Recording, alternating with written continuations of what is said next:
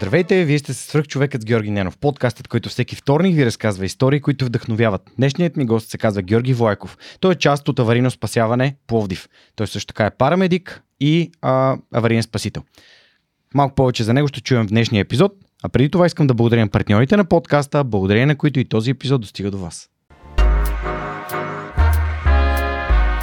Преминаването на свръхчовекът с Георги Ненов към видео нямаше да бъде възможно без подкрепата на Динафос. Затова с Монката искрено ги препоръчваме като място, на което можеш да намериш продукти и решения за фото, видео, бродкаст и кинооборудване, както за любители, така и за професионалисти.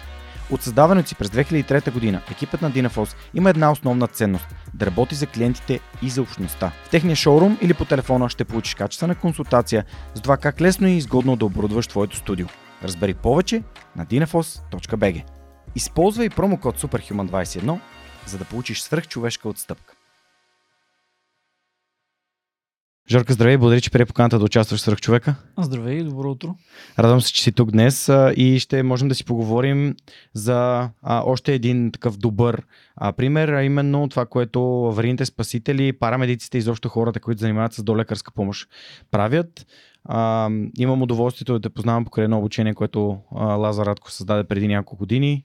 Бъди готов, на което правихме различни а, възстановки на различни ситуации, за ориентиране, за долекарска помощ и всички тези неща са ми супер полезни и до ден днешен, въпреки че аз съм част от аварийна спасяване Пловдив, частта в София, но не съм толкова активен, колкото ми се иска. Еми, мисля, че е време да станеш малко по-активен. а, не, шегата на страна, идеята е, че а, всички знания и умения, които се опитваме да предаваме на хората, а, целта ни е да бъдем полезни и всеки да ги има, а, защото никога не знаеш кога може да ти се наложи да изпрактикуваш нещо от това, което си минал на обученията ни. А, всъщност, едно от нещата, които ни обединява като доброволци е, че ние бихме реагирали във всяка една ситуация. Нали? Хората обикновено посещават такива обучения с презумцията да помогнат на свои близки роднини. Нали? Всеки има, примерно, някой близък или роднина, който има някакъв потенциално здравословен проблем. А, но истината е, че трябва да бъдеш готов да помогнеш на всеки един човек на улицата, буквално. Да, ще си поговорим малко по-късно за използване на различни а, начини, по които можем да помогнем, как може да установим дали някой има инсулт, какво значи а, турникет, как може турникет да, бъде, да спаси буквално живот а, и така нататък. А, но преди това, а, все пак разкажи с няколко думи кой си ти и с какво се занимаваш а, основно, каква е основната ти сфера на, на занимание в момента. А, казвам се Георги Вайков, на 36 години съм. А, аз съм парамедик, планински водач, а, преподавам до лекарска помощ съответно. А, правя тимбилдинги, обучения по оцеляване, обучения по самоотбрана и всякакви други неща. Занимавам се с доста различни дейности, много е трудно да кажа коя от тях е основна. А, за момента, може би, основното нещо, което се занимаваме е с преподаване на долекарска помощ и реакция при бедствия. А, започнах да се занимавам с доброволческа дейност преди вече, може би, 11 години. А, в различни формати, доброволни формирования и така нататък. И съответно през цялото това време съм се стремял нали, така да, да се развивам и така заедно с екипа около мен да помагаме на, на хора, които имат нужда от нас и съответно да обучаваме максимално много хора. Ще това е едно от нещата, които установихме в, а, така, в рамките на, а, на нашата дейност, че има глад за такива знания. Тоест има нужда от такива знания, затова а, така, отново време обучаваме и деца. Установихме, че децата са една така, разкошна среда за обучение. А, те не страдат от много от предразсъдъците, които имат възрастните, от сорта на абе сега на мен това няма да се случи, или те за тия неща има кой да се погрижи и така нататък. Напротив, децата отиваш, взимаш им интереса и те буквално попиват като гъби абсолютно всичко. Знания, умения.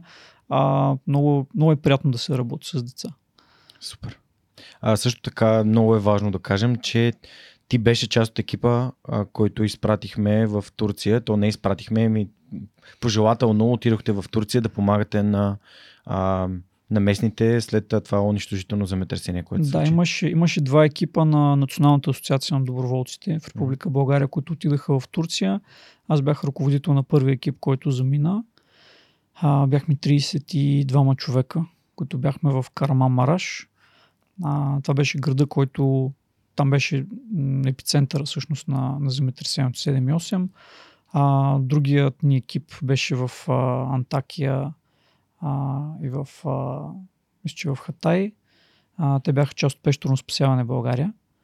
А, така че имаше два екипа, изцяло доброволни, част от Националната асоциация, които за първ път нали, така, осъществихме международна спасителна акция в а, така създалата ситуация. Нали. Ние до този момент, честно казвам, нито един от нас не си е представял, че ще се наложи нали, да излезем извън България. Така, главно дейността ни е била съсредоточена на територията на България. Нали. А, знаеш, горски пожари, а, имаше Каравелово. да, наводненията Богдан Слатина, Каравелово, Трилисник и така нататък. И просто земетресението тази година беше някакво ново 20, което просто се случи. Мгм. И нямаше как да, да, да не реагираме.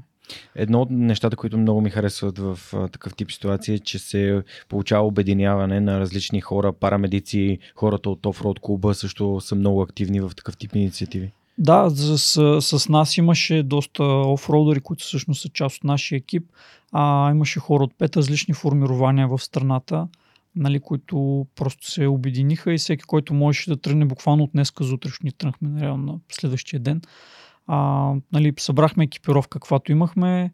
А, направи се една много такава експресна кампания за а, даряване на средства там и консумативи за цялото нещо. Много хора откликнаха и така помогнаха да може това нещо да се случи. А, и съответно нали, събрахме екипа и заминахме. А, срещнахме много трудности, за които не бяхме готови нали, да, да, да срещнем. Съответно оценихме а, колко голямо значение има подкрепата от тук. Защото имаше хора, които постоянно държаха връзка с нас, решаваха проблеми, които ние буквално срещахме на, на границата, извън границата. Имаше постоянна комуникация с посолства, консулства, нали, които бяха изключително нали, така отзивчиви, но това просто е едно нещо, което трябва да, да върви постоянно нали, на заден фон, за да може нещата при нас да се случват. А, когато влезахме в Турция, губернатора на Одрин ни осигури полицейски ескорт, който буквално се сменеше на всеки, може би, 150-200 км в продължение на. 1000 и колко километра, докато стигнахме до Карама Мараш. Така че това бяха някакви много... Ще стигнем и до там. А, много ми се иска да започнем от начало, да върнем така малко а, историята назад, да разкажеш малко повече за теб, за твоето образование, а, за да стигнем до там кога се появява доброволчеството в твоя живот. А, разкажи ни малко повече. Ти си родом от Пловдив. Да, родом съм от Пловдив. А, принципно от, от, много малко ходя по планини. А, така един от, може би, първите ми спомени с а, а, дядо ми, на който съм кръстен, е всъщност как съм на планина с, а, с него и може би а, пътите, в които сме ходили заедно и всъщност това е било началния ми досек с планината и всъщност там идва любовта ми към природата и към всичко свързано с това нещо.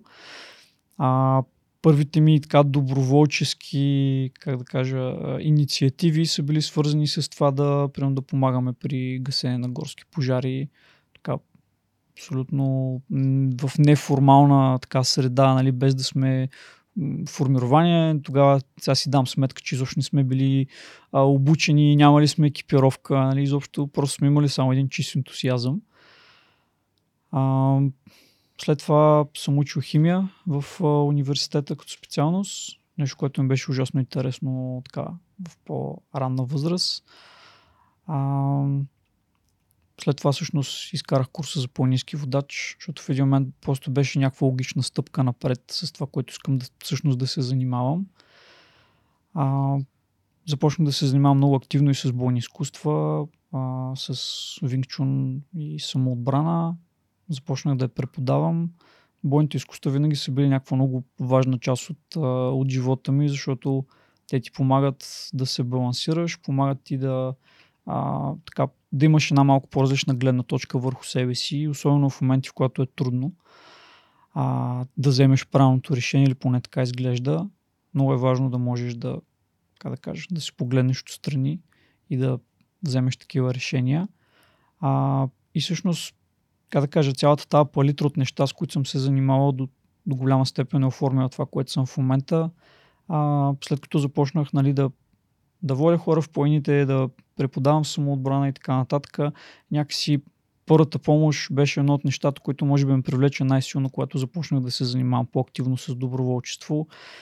А, ходил съм на курсове в чужбина, а, доста и всъщност след това да запиша а, парамедик като специалност беше едно също логично така продължение на цялото нещо. А, тъй като това до голяма степен нали, така, обобщава първата помощ, която ние преподаваме с която се занимаваме. Аз лично така имам интереси в областта на полевата медицина, тъй като много от местата, на които ходим, са такива, на които линейка не може да дойде бързо. И смисъл, като се намираш някъде в планината, при едно планинско състезание или маратон, който осигуряваш, или велосъстезание, или офрод, няма значение, ти много често се намираш на място, където имаш примерно 3 часа пеша през силно пресечен терен до най-близкия асфалт. Нали? И всъщност там нещата и правилата в първата помощ са малко по-различни от а, стандартната, която се преподава. А, но това лично за мен е много интересно. Нали, просто ми е интересна тази материя. И така винаги съм, съм изпитвал един постоянен интерес да се развивам в тази област. Така че, да, гордо, гордо е това. И може би другото нещо, което, с което съм много тясно свързан е музиката. А, пял съм в няколко групи. Така през годините имаше една, с която направихме един много хубав албум. За съжаление, можахме да го издадем. А, но може би някога по-нататък в живота ми ще успея, ще успея да завърши тази задача. А, така че това е друго нещо, с което така, се опитвам да, да, да балансирам и да намирам време за него. А, защото в един момент почваш да осъзнаеш, че колкото повече неща са ти интересни и, и, и ги правиш и в един момент тия 24 часа просто не стигат. Mm-hmm. А, и в крайна сметка човек трябва да, трябва да обръща внимание на себе си и да може да си почива. Защото, защото в един момент се изтощаваш. Това е истината. И така. А, преди да запозная с теб, ти си един от хората, които участват в ДФ 112, доброволно mm-hmm. формирование 112. А, може ли да разкажеш малко повече как това ли е първа така тип организация, в която се занимава с аварийно спасяване? Аз знам, че има такива клубове из цяла България. Но... Да, значи доброволните формирования. Какво представляват? Те са. А, доброволните формирования, те са по закон за защита от бедствията, създадени. Те могат да бъдат създадени или към общини, или към юридически лица. И всъщност първото, в което участвах, беше доброволно формирование по F112, което, беше, т.е. което е част от община Плодив. А, съответно там започна моя път като, като доброволец. А, така, първото ни голямо бедствие беше в а, Спарухово, там наводненията в, а, mm-hmm. в Варна. Интересен факт, че през същото време, в което са наводненията във Варна, в наводненията в Добрич, аз за първи път бях такъв доброволец при такъв тип а, събитие с колегите от Lufthansa Техник в а, просто днес за утре събрахме и отидохме да помагаме с изнасянето на вещи от а, наводнените къщи в а, тази махала, която беше залята в Добричи. За първи път видях какво е нали, човешкото страдание, да видиш как водата е била до два пръста под тавана. А, да, наистина това е. Да... Ние точно бяхме завършили между обучението си, тогава като доброволци към общината. И всъщност, когато се случи това нещо, буквално ни бяха дали картите преди там, примерно един месец нещо от сорта. А, и ние просто веднага заминахме. А, въпреки, че бяхме минали обучение за тези неща, нали, горе-долу знаехме какво да очакваме. Всъщност, когато отидеш на терен, виждаш, че а, нещата между теория и практика се разминат малко или много. А, нали, виждаш хората, на които буквално е минала на а, една вълна и им е променила живота на 180 градуса. Нали, доста, доста бързо и рязко. А, почваш да осъзнаваш как много неща можеш да загубиш за много кратко време и това малко ти пренарежда приоритетите като цяло и начина на мислене. А, нали, след това а, сме ходили доста нали, и на други наводнения, емизия и така нататък. А, за съжаление в България имаше един период, дето имаше доста такива неща. Лятото знаем, че е сезона на пожарите, там пък нали, горски пожари, Рил Манастирска гора имаше един голям пожар на Трилския манастир. А, на Витош имаше голям пожар. Да, на Витош също там Кобилино бранище и така нататък. И това са места, където пък започнахме да се запознаваме с хора като нас. Това беше много такъв, много готин социален елемент, защото а, в, а, нали, в течение на времето и на акциите, които сме правили, а, всъщност завързахме много, много готини познанства и приятелства, които и до ден днешен са, така, са много силни като, като връзка. А, наистина няма значение в гората кой срещаш, той какво работи, всякакви хора с всякакви професии, но всички са еднакво покрити с сажди и мръсни кални на края на деня. А, нали, това всъщност е нещо, което обединява хората, това, че те там искат да помогнат. Няма значение дали на други хора в контекста на наводнение, дали на природата и на животните, които са там в контекста на горски пожар. И всъщност най-вече ние сме се занимавали в началото поне, тогава само с пожарни наводнения. А, вече на по-късен етап всъщност установихме, че нашата група хора, която е обучена за много различни типове бедствия, нали, ние сме а, карали специални курсове за въжно спасяване, за работа при пътно-транспортни происшествия, химически разливи и така нататък и така нататък. В България има разкошен учебен център в Монтана, между другото, за такъв практически полигон за земетресение и така нататък, а, който може да бъде посетен. И съответно ние осъзнахме, че има доста по-широк спектър на действие, т.е. може да помагаме по много различни начини. И съответно с течение на годините, така като малко, като поозряхме, започнахме да се занимаваме и с друг тип помощ за хората. А, оттам започнахме да правим обучение, тъй като всеки един от нас знае нещо различно. И когато се събираме и си правим сбирки, всеки показва, примерно ти си добър в въжно спасяване, показваш ни възли, някой е добър в нещо друго, той ни показва друго нещо. И в един момент си казахме, окей, тези обучения, които ние правим между нас, можем да ги направим отворени и да обучаваме други хора. А, получи се доста интересно и всъщност осъзнахме първо, че има много голям интерес за тези неща и второ, че има нужда. Защото идват при нас някакви хора и казват, бе, това обучение е много хубаво, моля да дойдете при в едно училище да го направите. И всъщност така започнахме да, да обучаваме деца. Там е, там е просто необятно така, нуждата и желанието за, за нещо интересно. Супер. Добре, и всъщност ти попадаш в uh, DF Пловди 112 и ам, в някакъв момент, нали, покрай нали, решение на общината, се отделяш и създавате заедно време спасяване. Да, всъщност това се случи след, след, COVID, след COVID кризата mm-hmm. нали, в края и а, тогава нали, създадахме и аварийно спасяване Плодив като нали, самостоятелно юридическо лице с нестопанска цел. И всъщност тогава регистрирахме и доброволно формирование аварийно спасяване Плодив, нали, от, от което съм част в момента. А, така, желанието тогава на, на, на екипа а, беше да може да, да имаме малко повече свобода на действие нали, в а, територията на цялата страна и така нататък. А, защото по текущата наредба, ако примерно едно доброволно формирование трябва да действа извън територията на общината, примерно ако ти си от София и трябва да отидеш примерно в Пазарджик, трябва кмета на Пазарджик се обади на кмета на София и да каже искам доброволци, той да ги прати и съответно после ставим едни механизми, по които се заплащат някакви пътни разноски и така нататък, което е доста сложна административна работа, на която честно казвам не всеки му се занимава. А това обикновено изисква някаква, има някаква спешност там. Да. А, и съответно от тази гледна точка доброволните формирования, които са регистрирани към юридически лица, имат нали, те, те са водят на самоиздръжка, т.е. примерно ако ние буквално си сипем бензин в колите, искаме да отидем в а, Пазарджик, просто го правим и отиваме в Пазарджик. т.е. ние след това не очакваме никаква реципрочност от хората, на които сме отишли да помогнем там. А, и има да кажем някои предимства. Сега разбира се има и недостатъци, примерно като липсата на финансиране, което е държавно делегирано и се случва всяка година. Т.е. ние намираме други начини, по които да се финансираме. Примерно осигуряваме събития или примерно разчитаме на членски внос, на дарения и така нататък. А, всяко нещо има както плюсове, така и минуси. А, но просто да кажем, че в текущия момент а, за нас най-работещата формула е да бъдем такъв тип, а, mm-hmm. такъв тип формирование. Съответно направихме а, формирование в София, след като а, един от така нашите стари членове, Иван Христев, дойде в, а, дойде в София и в един момент той просто се обади и каза хора, Имам едни приятели, които искат да ги обучавам, а той има едни други, едните искат да ходят да помагат на пожари, другите еди какво си.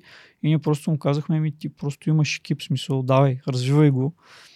А, и всъщност екипа в София в момента е страхотен, има а, хора, които се занимават с всякакви различни неща и даже наскоро пак дойдоха нови хора пък с нови интересни експертизи, почнаха веднага да правят обучение за другите, което е, което е много готино, защото ти падаш в една такава среда и казваш, хей, аз знам нещо, примерно искате ли да ви покажа, хората са, да, окей, давай.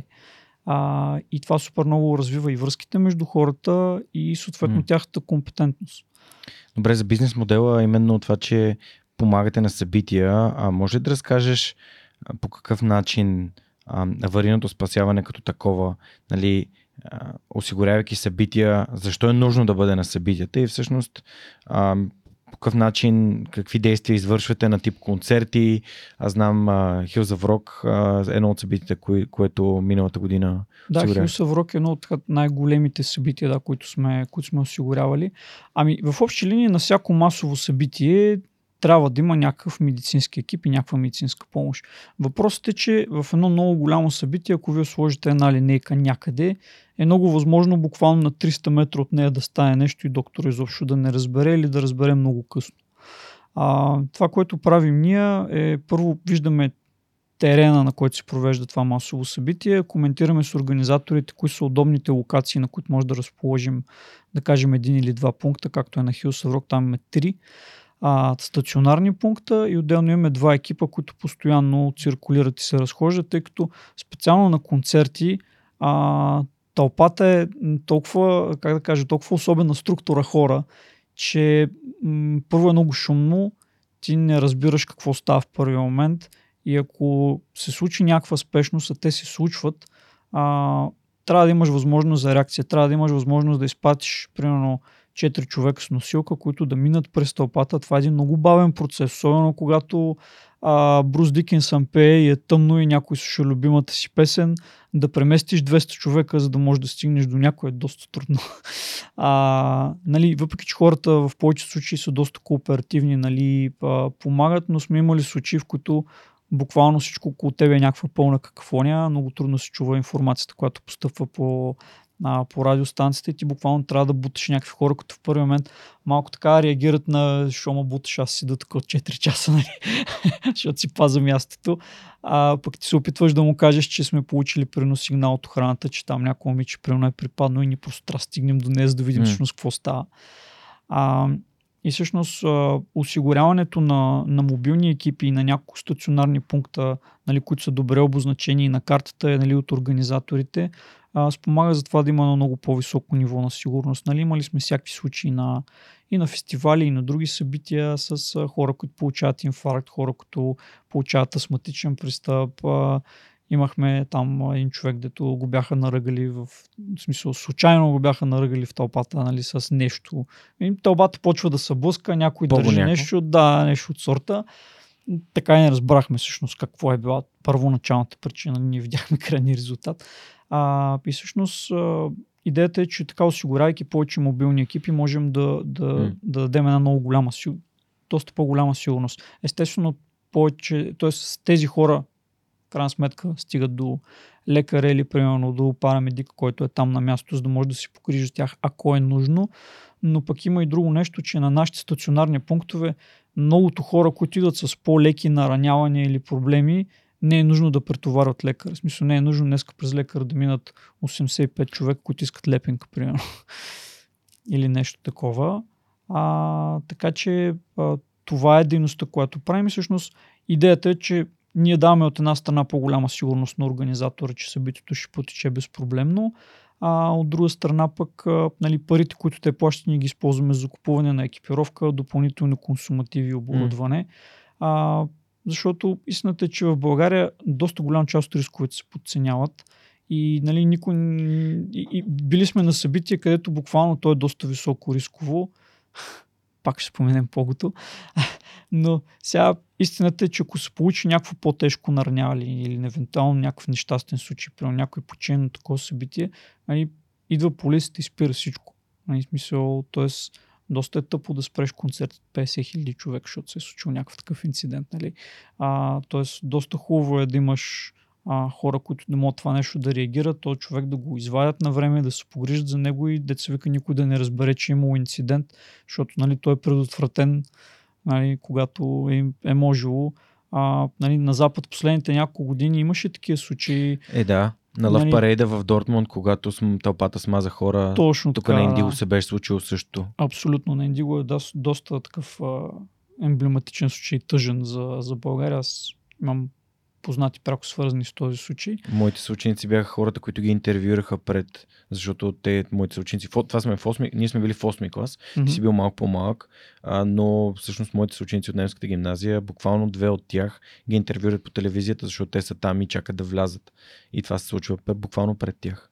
Да, така че, а, нали, ние правим и, и такива обучения. Аз бях на много, много интересно обучение, между другото, за крауд контрол. М. А, Управление на тълпи. Да, което, да, управление на тълпи. Превеждам го само защото. Да. Да, което, бяха, което беше проведено в Австрия. И всъщност осъзнах а, тези хора на колко високо ниво мислят за решаване на проблеми. Нали, а, в България не съм, не съм бил на такива обучения, не съм чувал някой да прави.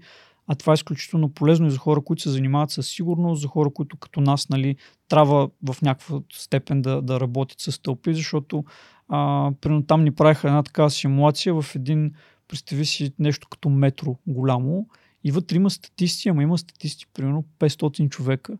И те казват, тук има един пострадал. И отива, виждаш един човек на 50 метра от тебе, който виж го как дига ръка, казва help, help и пада.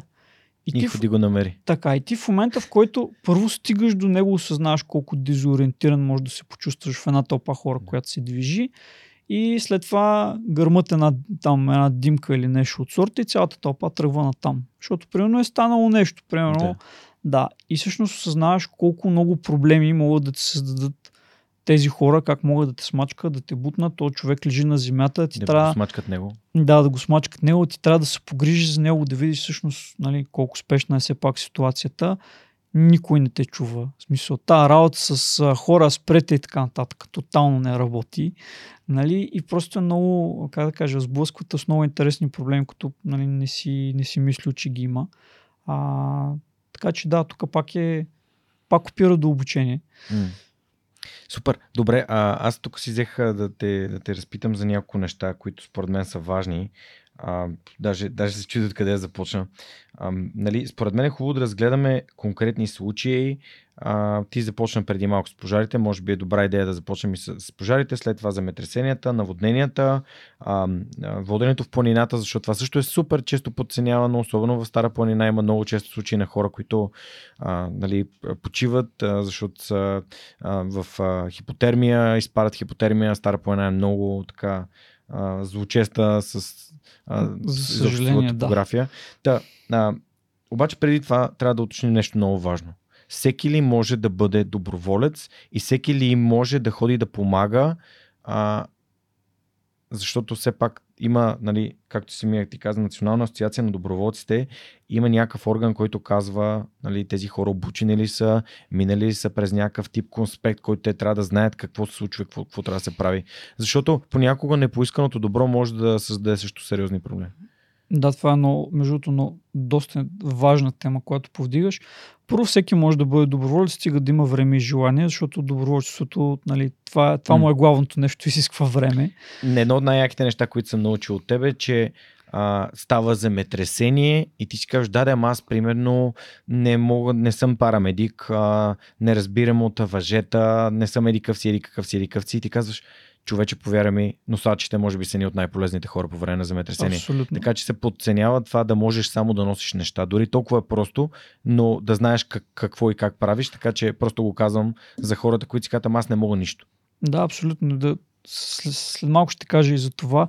Та, значи, първо за доброволците. Всеки, който има време и желание, може да бъде доброволец.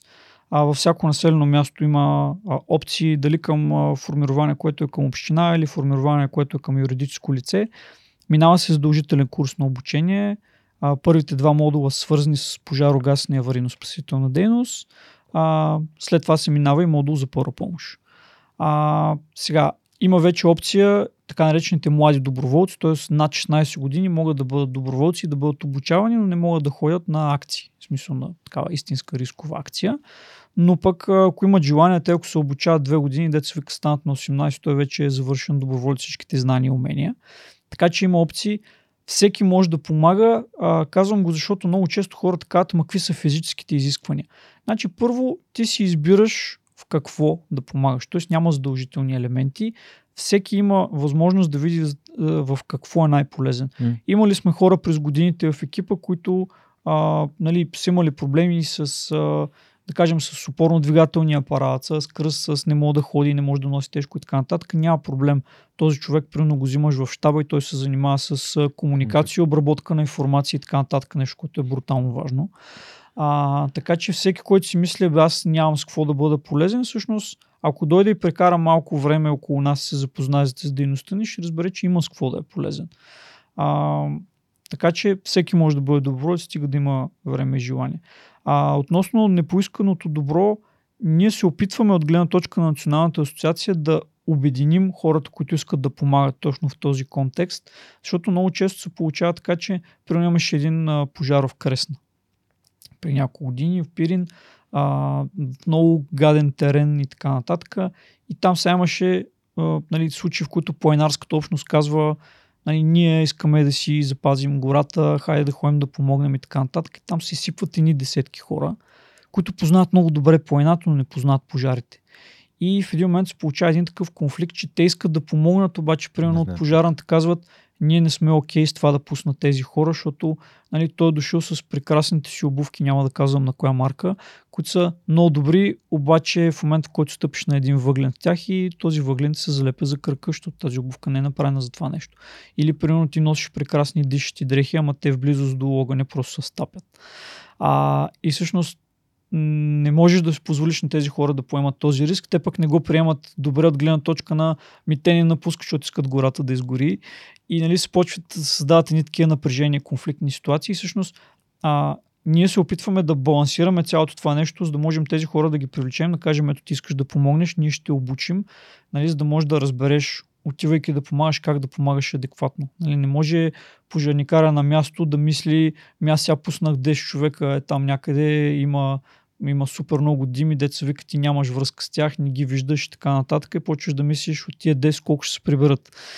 Нали, защото имах там един такъв случай, който беше някакъв супер, а, как да кажа, имаше едно момче, което буквално наистина беше тъпил върху някакъв недобре изгасен въглен и беше получил някакво ето толкова голямо изгаряне на кръка, т.е. абсолютно нищо.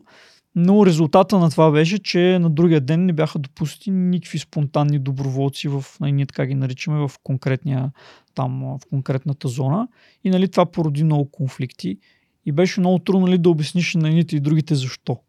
А, и всъщност за това ние много наблягаме на това хората да имат правилното разбиране, когато показват помощ, защото и при наводнения се получава същата работа. Аз искам да помогна, отивам, обаче примерно много съм ентусиазиран, имам ни бутуши. Обаче нямам ръкавици, отивам бъркам водата, нещо ма обожда или тук. Има много рискове, за които хората просто не мислят. Ще го въобще така. Когато се създаде такава ситуация, на голяма част от действията са силно емоционални, а, а всъщност вие се опитвате да ги рационализирате, за да може хората обективно да разберат, че не, не разбират някакви неща и не са подготвени за някакви неща. До, много е трудно да бъдеш обективен в такава ситуация. Абсолютно. Защото аз, на мен това ми се случи. В смисъл, аз бях без рък, дори може би бях с ръкавици и въпреки това при обръщането на един гардероб и подаването му към мен, за да го изнесем от вкъщи, аз слагайки ръцете си, той имаше един пирон, а, пирон който ме, а, ето ми, а, ми се заби в а, дланта, не дълбоко, но достатъчно, за да знаеш, че този, нали, хората, аз бях един от тези хора, които си представяха наводнението като все едно морето да дойде. Ставаше една бистра вода, една река, а истината е, че наводнение е равно на кал. Много и то кал. много, много кал. Значи всичко е кал. Нали, не става една бистра вода като от аквариум, която да те залее. Ти си кажеш сега днеска е тук, утре няма. Това буквално е адски много кал, което значи адски много бактерии, микроби и така нататък.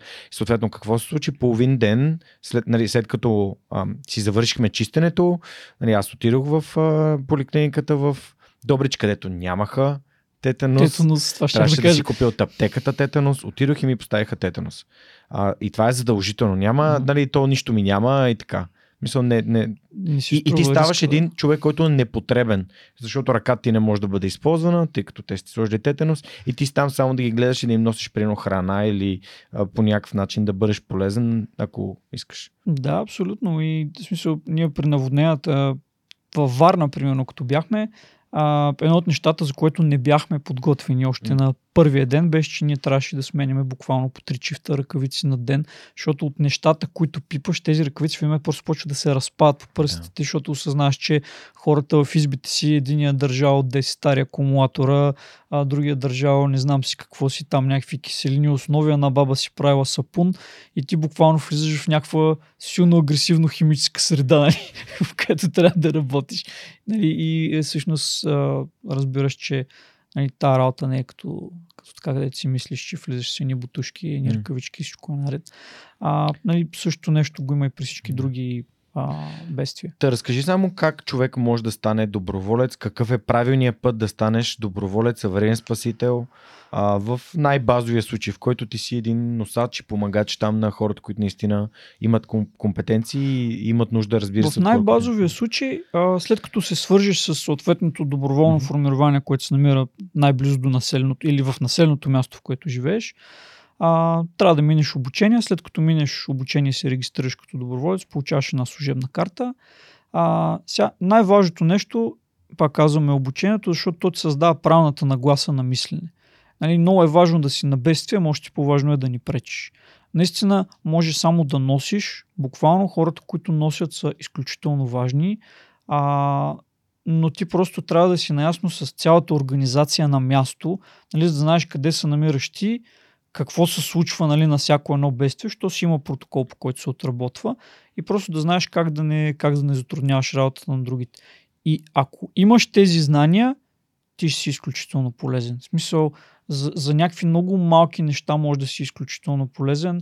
А, може да донесеш нещо, което е забравено или някаква част от машина, която ние спрямо сме повредили някъде си там и ни трябва да се донесе или всякакво такова нещо може човек да е страшно полезен. Когато говорим за носене специално пък на хора, а, там примерно в а, пещери спасяването е най-сложно. Технически, най-бавно, най-време отнемащо и като до лекарска помощ, като всичко. Mm. А средната скорост, знаеш ли колко е средната скорост примерно на изваждане на човек от пещера при инцидент? Не. 18 метра на час. 18 метра на час? На час, да. Тоест, Тази стая е 6 метра. Така. Тоест, може да сметнеш един човек, който е влезъл в една пещера, е вероятно 200-300 метра навътре и примерно случил се някакъв инцидент. А, освен това, а, нали, наскоро имаше пак една такава спасителна акция, мисля, че в Италия. А, един човек, там някакъв много известен техен пещерняк, нещо от сорта, влиза, става инцидент, пада му един камък нали, на каската, от друго нали, там получава се някаква фрактура. 750 човека акция, за да го извадят. Тоест, мога да сметнеш съотношението спасител-спасяван. И от тези 750 човека има примерно не повече от 7-8, които са около него постоянно, нали, там се грижат да бъде жив, там да го помагат, да се носи и така нататък. Всички останали се занимават с логистика. Правят закрепвания, носят там допълнително кислородни бутилки, вода, храна, не знам си какво, медикаменти, комуникации, каквото, каквото и е. А, така че страшно много е логистичната работа зад спасителната и мисля, че това много хора не го осъзнават правилно. Може би на земетресението в Турция това нещо го осъзнахме по най-добрия начин, но казвам го в контекста да. на това, че всеки, който иска да помогне, дори само да, само да носи нещо, е просто добре дошъл, защото работа има. Страхотно, супер. Добре, а, тук е според мен е хубаво да кажем, че тази карта на доброволец всъщност дава, дава привилегии а, от гледна точка на това, че когато се случи такова ам, примерно пожар около теб или в смисъл нещо, което можеш да помогнеш дори само да носиш, а, нали, идентифицирайки се като такъв, би могъл, може да не те допуснат, но може да бъдеш допуснат. Да, ако идеята е, че тя съдържа цитати от закон за защита от бесите, специално за наредбата, нали, която касае доброволците и всеки един, нали, всяко такова бедствие се управлява от някой, който е от пожарната. Въпросът е, че показвайки тази карта, ти декларираш пред този човек, че знаеш за какво става въпрос и него му е спокойно да, да каже, окей, нали, заповядай да помогнеш.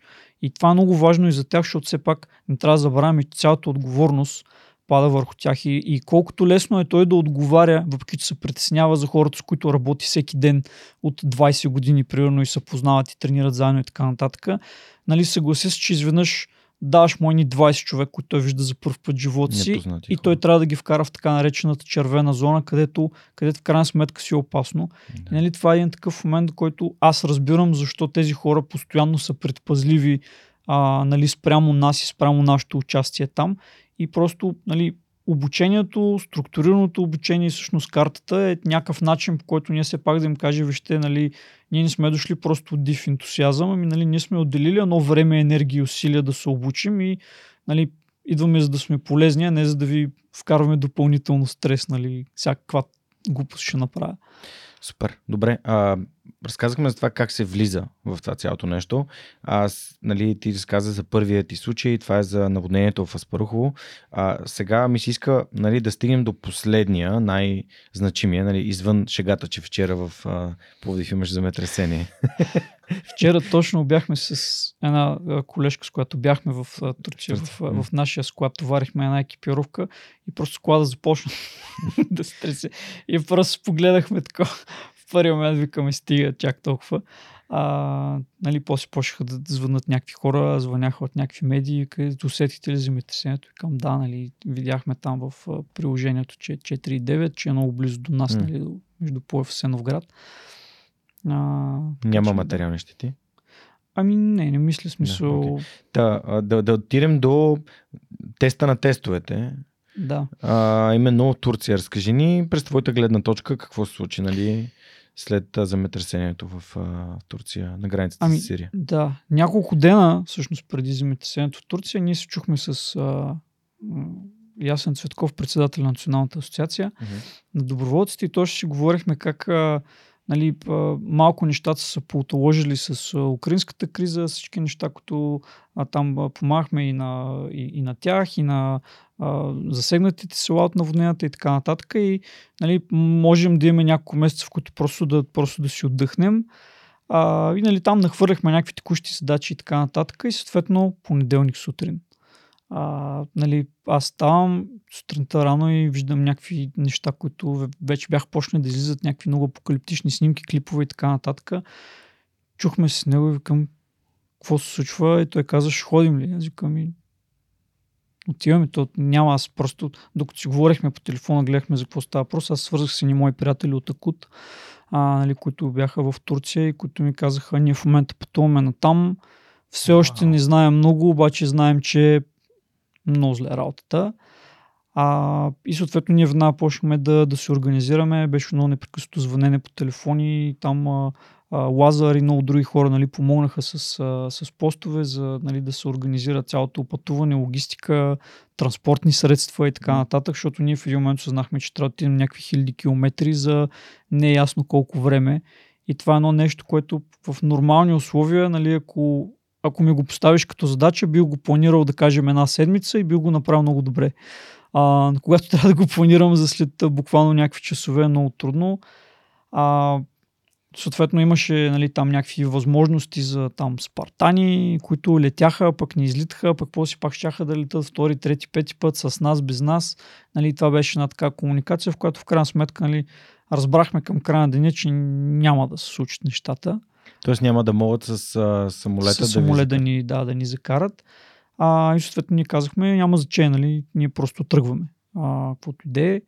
А, събрахме екипа, Националната асоциация координираха всичко, започна се една кореспонденция нали, с посолства, консулства и така нататък, за да се уреди цялото това пътуване, защото ние пътуваме с страшно много екипировка, медицинско оборудване и така нататък, което принципно би трябвало да се опише, декларира и така нататък.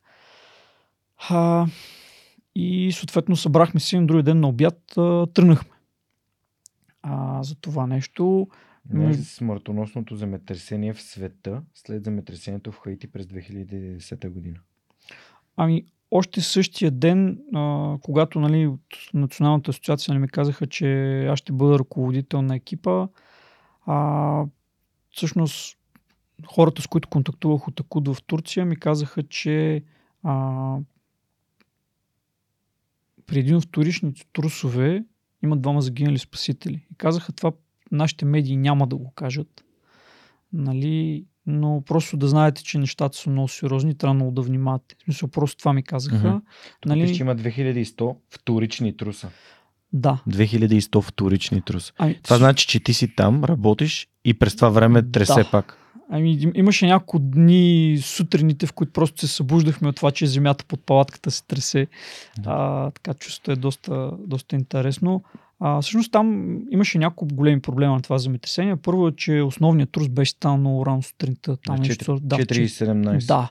И всъщност това означава, че всички хора са си вкъщи, ти си тотално неадекватен, защото ти се спи, изведнъж става нещо и къщата пада и нали, времето ти за реакция е много, много лимитирано. Да, ти не си А. облечен, това е зимата, случва се в много неприятен... На 6 февруари това буквално е Да. а, доста неприятно. Да, много хора си мислят, ма то там Турция е топло. Топло. Няма такова нещо. В смисъл в някои части е топло на Турция, но Турция е много голяма страна. А, след това, всъщност, другия проблем е, че един от следващите големи а, така, м- силни вторични трусове е бил към 11 и нещо на следващия ден.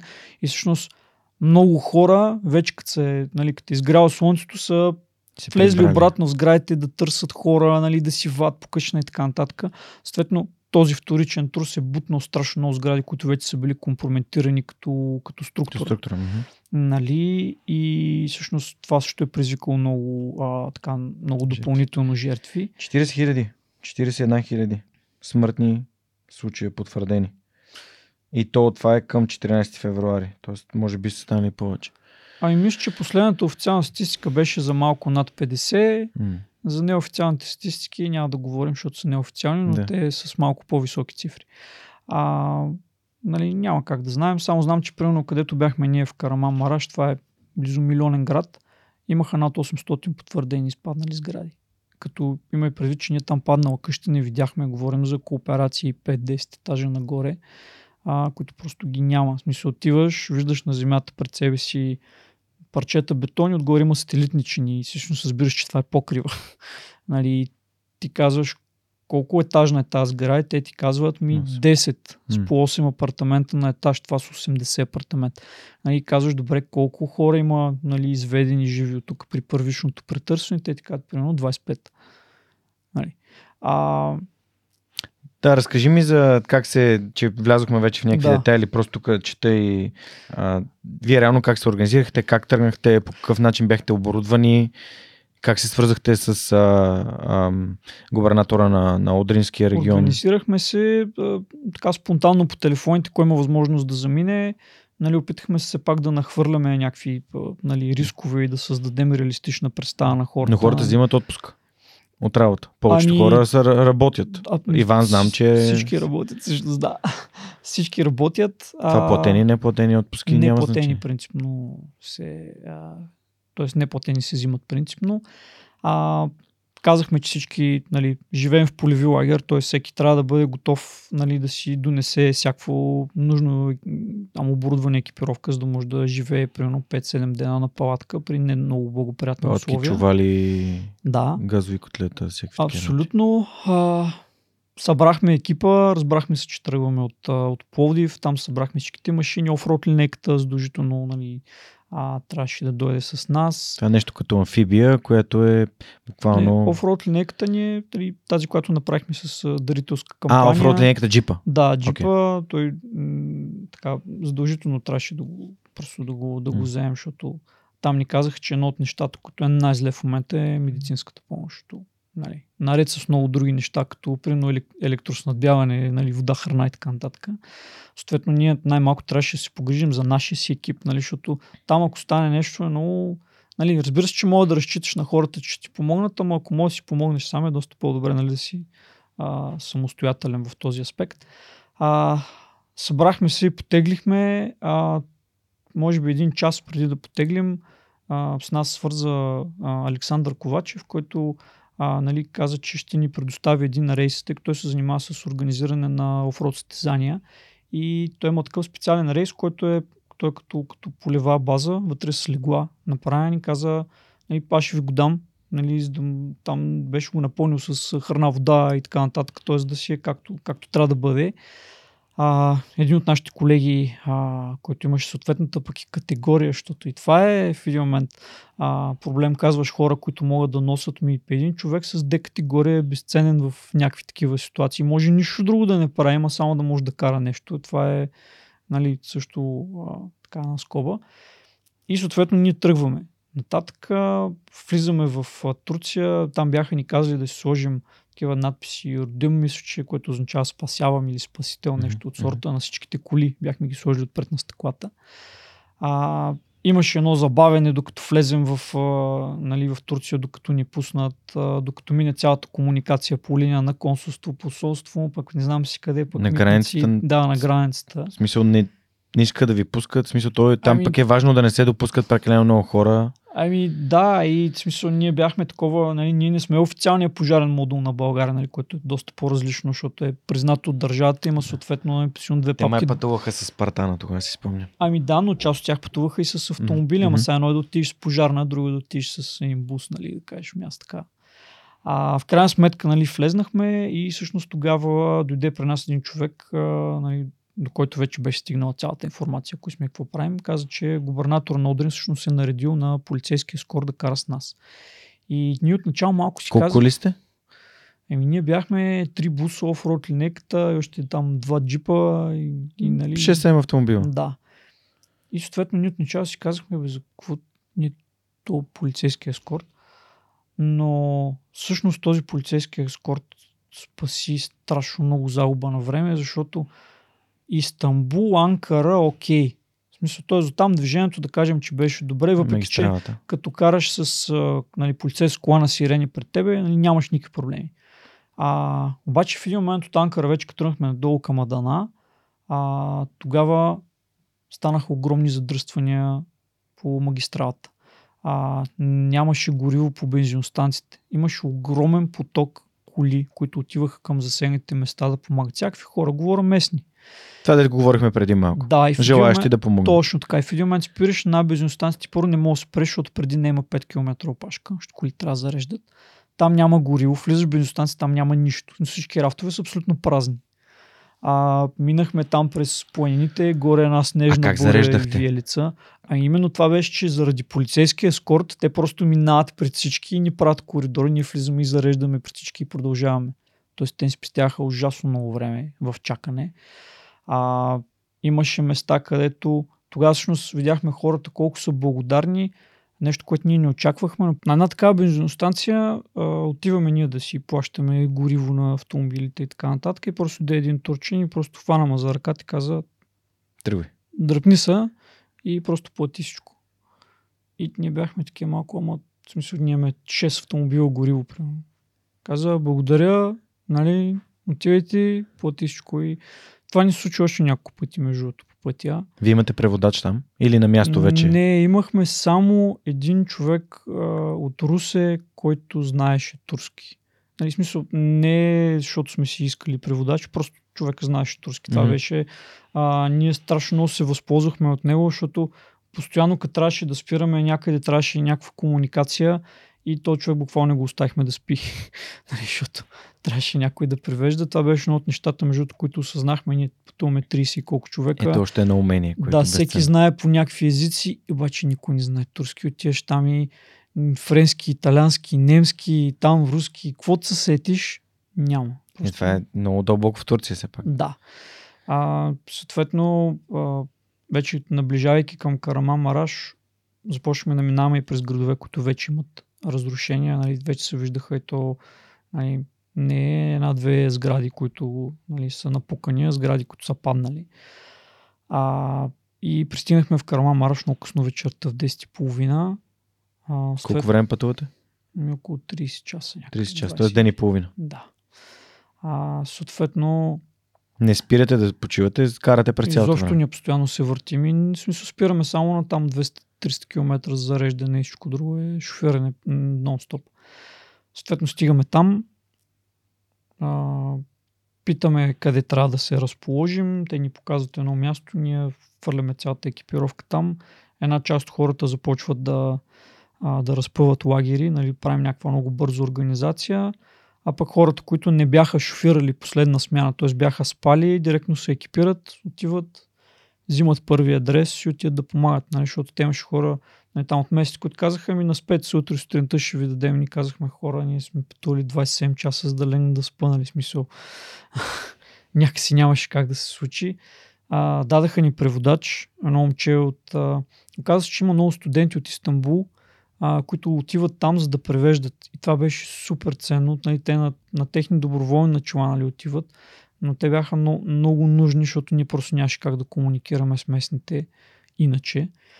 А, и всъщност ние взехме това момче, казва се Еге, а, е преводач. А, и всъщност отидахме на първи адрес вечерта в 11.30 всъщност. За първ път влезахме в града, тъй като лагера на спасителите е на едно голямо замръзнало поле извън града, защото там е най-безопасното място и няма какво да падне. А, там имаше и такава сграда на ФАТ, която също беше доста напукана, ползваха за щаб. А, но всички международни, т.е. международния спасителен лагер беше там. Всички нали, са на палатки и така нататък. А, 24-25 националности имаше различни спасителни екипи. А, и започнахме още тогава и от тогава, докато си тръгнем всъщност на 14 а, сме били денонощно активни. на Тоест, да, денонощно сме имали екип, който е бил на терен на три смени. А, което принципно не се прави така от гледна точка на това, че трябва да имаш пет екипа, за да можеш да ги въртиш, да имаш резервени, да имаш почиващ. Ние имахме три екипа и просто един е активен през нощта, след това спи и другите два са активни през деня и, и в обща линия е това. А, доста изморително е, нали, доста стресиращо. А, Скажи основно какво, какво правихте там. Основно ние бяхме така наречения, нали, по класификацията на екипите, има лек среден и тежък тип, ние бяхме лек екип, защото реално екипировката, която беше за издирване в земетресения, която имахме с нас, беше един микрофон, а, една не много добра термокамера и това е в началото. Тоест всеки екип, който излизаше, нали, ние си прихвърляхме микрофона и го зареждахме в някакви такива в кола от Powerbank или нещо сорта. Как протича цялото нещо? Отиваш на локация, която ти е дадена, където трябва да се извърши търсене. А, първо има хора, които са навсякъде из градата. А, трябва да ги махнеш. Тоест, теб ти трябва човек, който знае езика, който трябва да ги помоли да се махнат от там. А те желаящите отиват и махат камъни и опитват Всичко, се да ровят. Да, абсолютно. Там е жената, детето, смисъл много е, нали. А, съответно, всички тези хора трябва да излезнат. Нашия екип отива, разполага микрофона, дава се команда тишина и всичко спира. Машини, двигатели на коли, цялата улица, просто всички застиват и спират и чакат, за да може ние да чуем. Съответно имаме човек, който по инструкция наша почва да вика на турски, то пак турски език. Над вас работи спасителен екип, чувате ли ни? За да може, ако има долу някъде затрупан потропа човек, някой. да, той да потропа, ние да го чуем. Нали, трябва да се чуе от няколко човека, нали, защото ти много искаш да чуеш нещо. Нали, но има много шумове, които са, нали, могат да имат и чаща тръба и така нататък. А, Музика си играе, не да. игрички. Абсолютно. И съответно, като установиш, че има а, нали, признаци на това, че има оцелели, тогава вече се прави комуникация към щаба. Идва друг екип, който потвърждава това, което си а, установил ти. И примерно среден екип, той вече може не само да издирва, но и да прави спасяване. Тоест той разполага с а, а, инструменти, с подемни инструменти и така нататък. Нали, може да, да маха неща и да влиза вътре и да вади, да прави евакуация. А тежък екип е такъв, който вече има примерно машини. Говорим за примерно подемни машини, малки кранчета и там всякаква такава техника. Нали, говорим за някакво много високо ниво на, на оборудване. А, втория ден при нас дойде един българин от Швеция. Той е водач на спасително куче. Килиан, това е едно от най-добрите спасителни кучета в Швеция. Той е българин, пожарникар, работи там, дойде със своя началник смяна, с които са колеги. А, и дойдоха при нас, просто в нашия лагер и казаха, ми не искаме да помагаме. И ни казахме им, добре сте дошли. А, те бяха искали разрешение от там шведското правителство да се включат. Те ни им бяха дали, защото там някакви си причини. А, бяха питали тук в България няколко организации нали, да се включат към тях. Те им бяха отказали. И всъщност после бяха свързали с Националната асоциация. Те им казаха, да, разбира се, елате. При нас м- изключително ценно беше присъствието на кучето.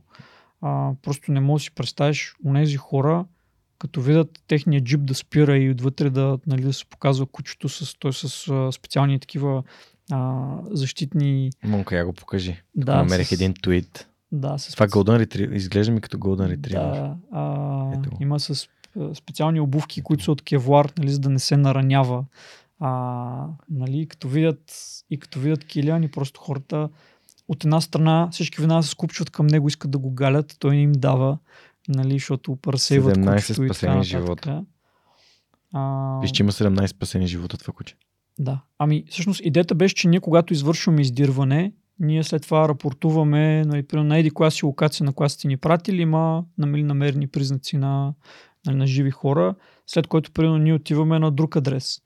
И всъщност след това после следяхме по статистиката, която се даваше в, в HQ, нали, в главната там организационната там, зала. А, имаше всяка сутрин и всяка вечер брифинги. Ние всъщност следяхме адресите, които ние сме подали, дали е отишъл от друг екип и е направил успешна екстракция на човек. Всъщност, нали, така, се, така сме измерили хората, които сме намерили живи. Тоест, ние не сме изкарали никой жив самостоятелно, ние само сме ги намерили сме посочили местата им, на които са отишли други екипи, които след това са ги, а, които след това са ги извадили. Нали, тук има един такъв момент, че не винаги се потвърждават нашите сигнали. Тоест, ние може да намерим някой, даже имахме такъв случай, мисля, че беше на третия ден, където екипа беше супер сигурен, че е чул хора, нали, а, нали, те бяха отговаряли на почукване и така нататък.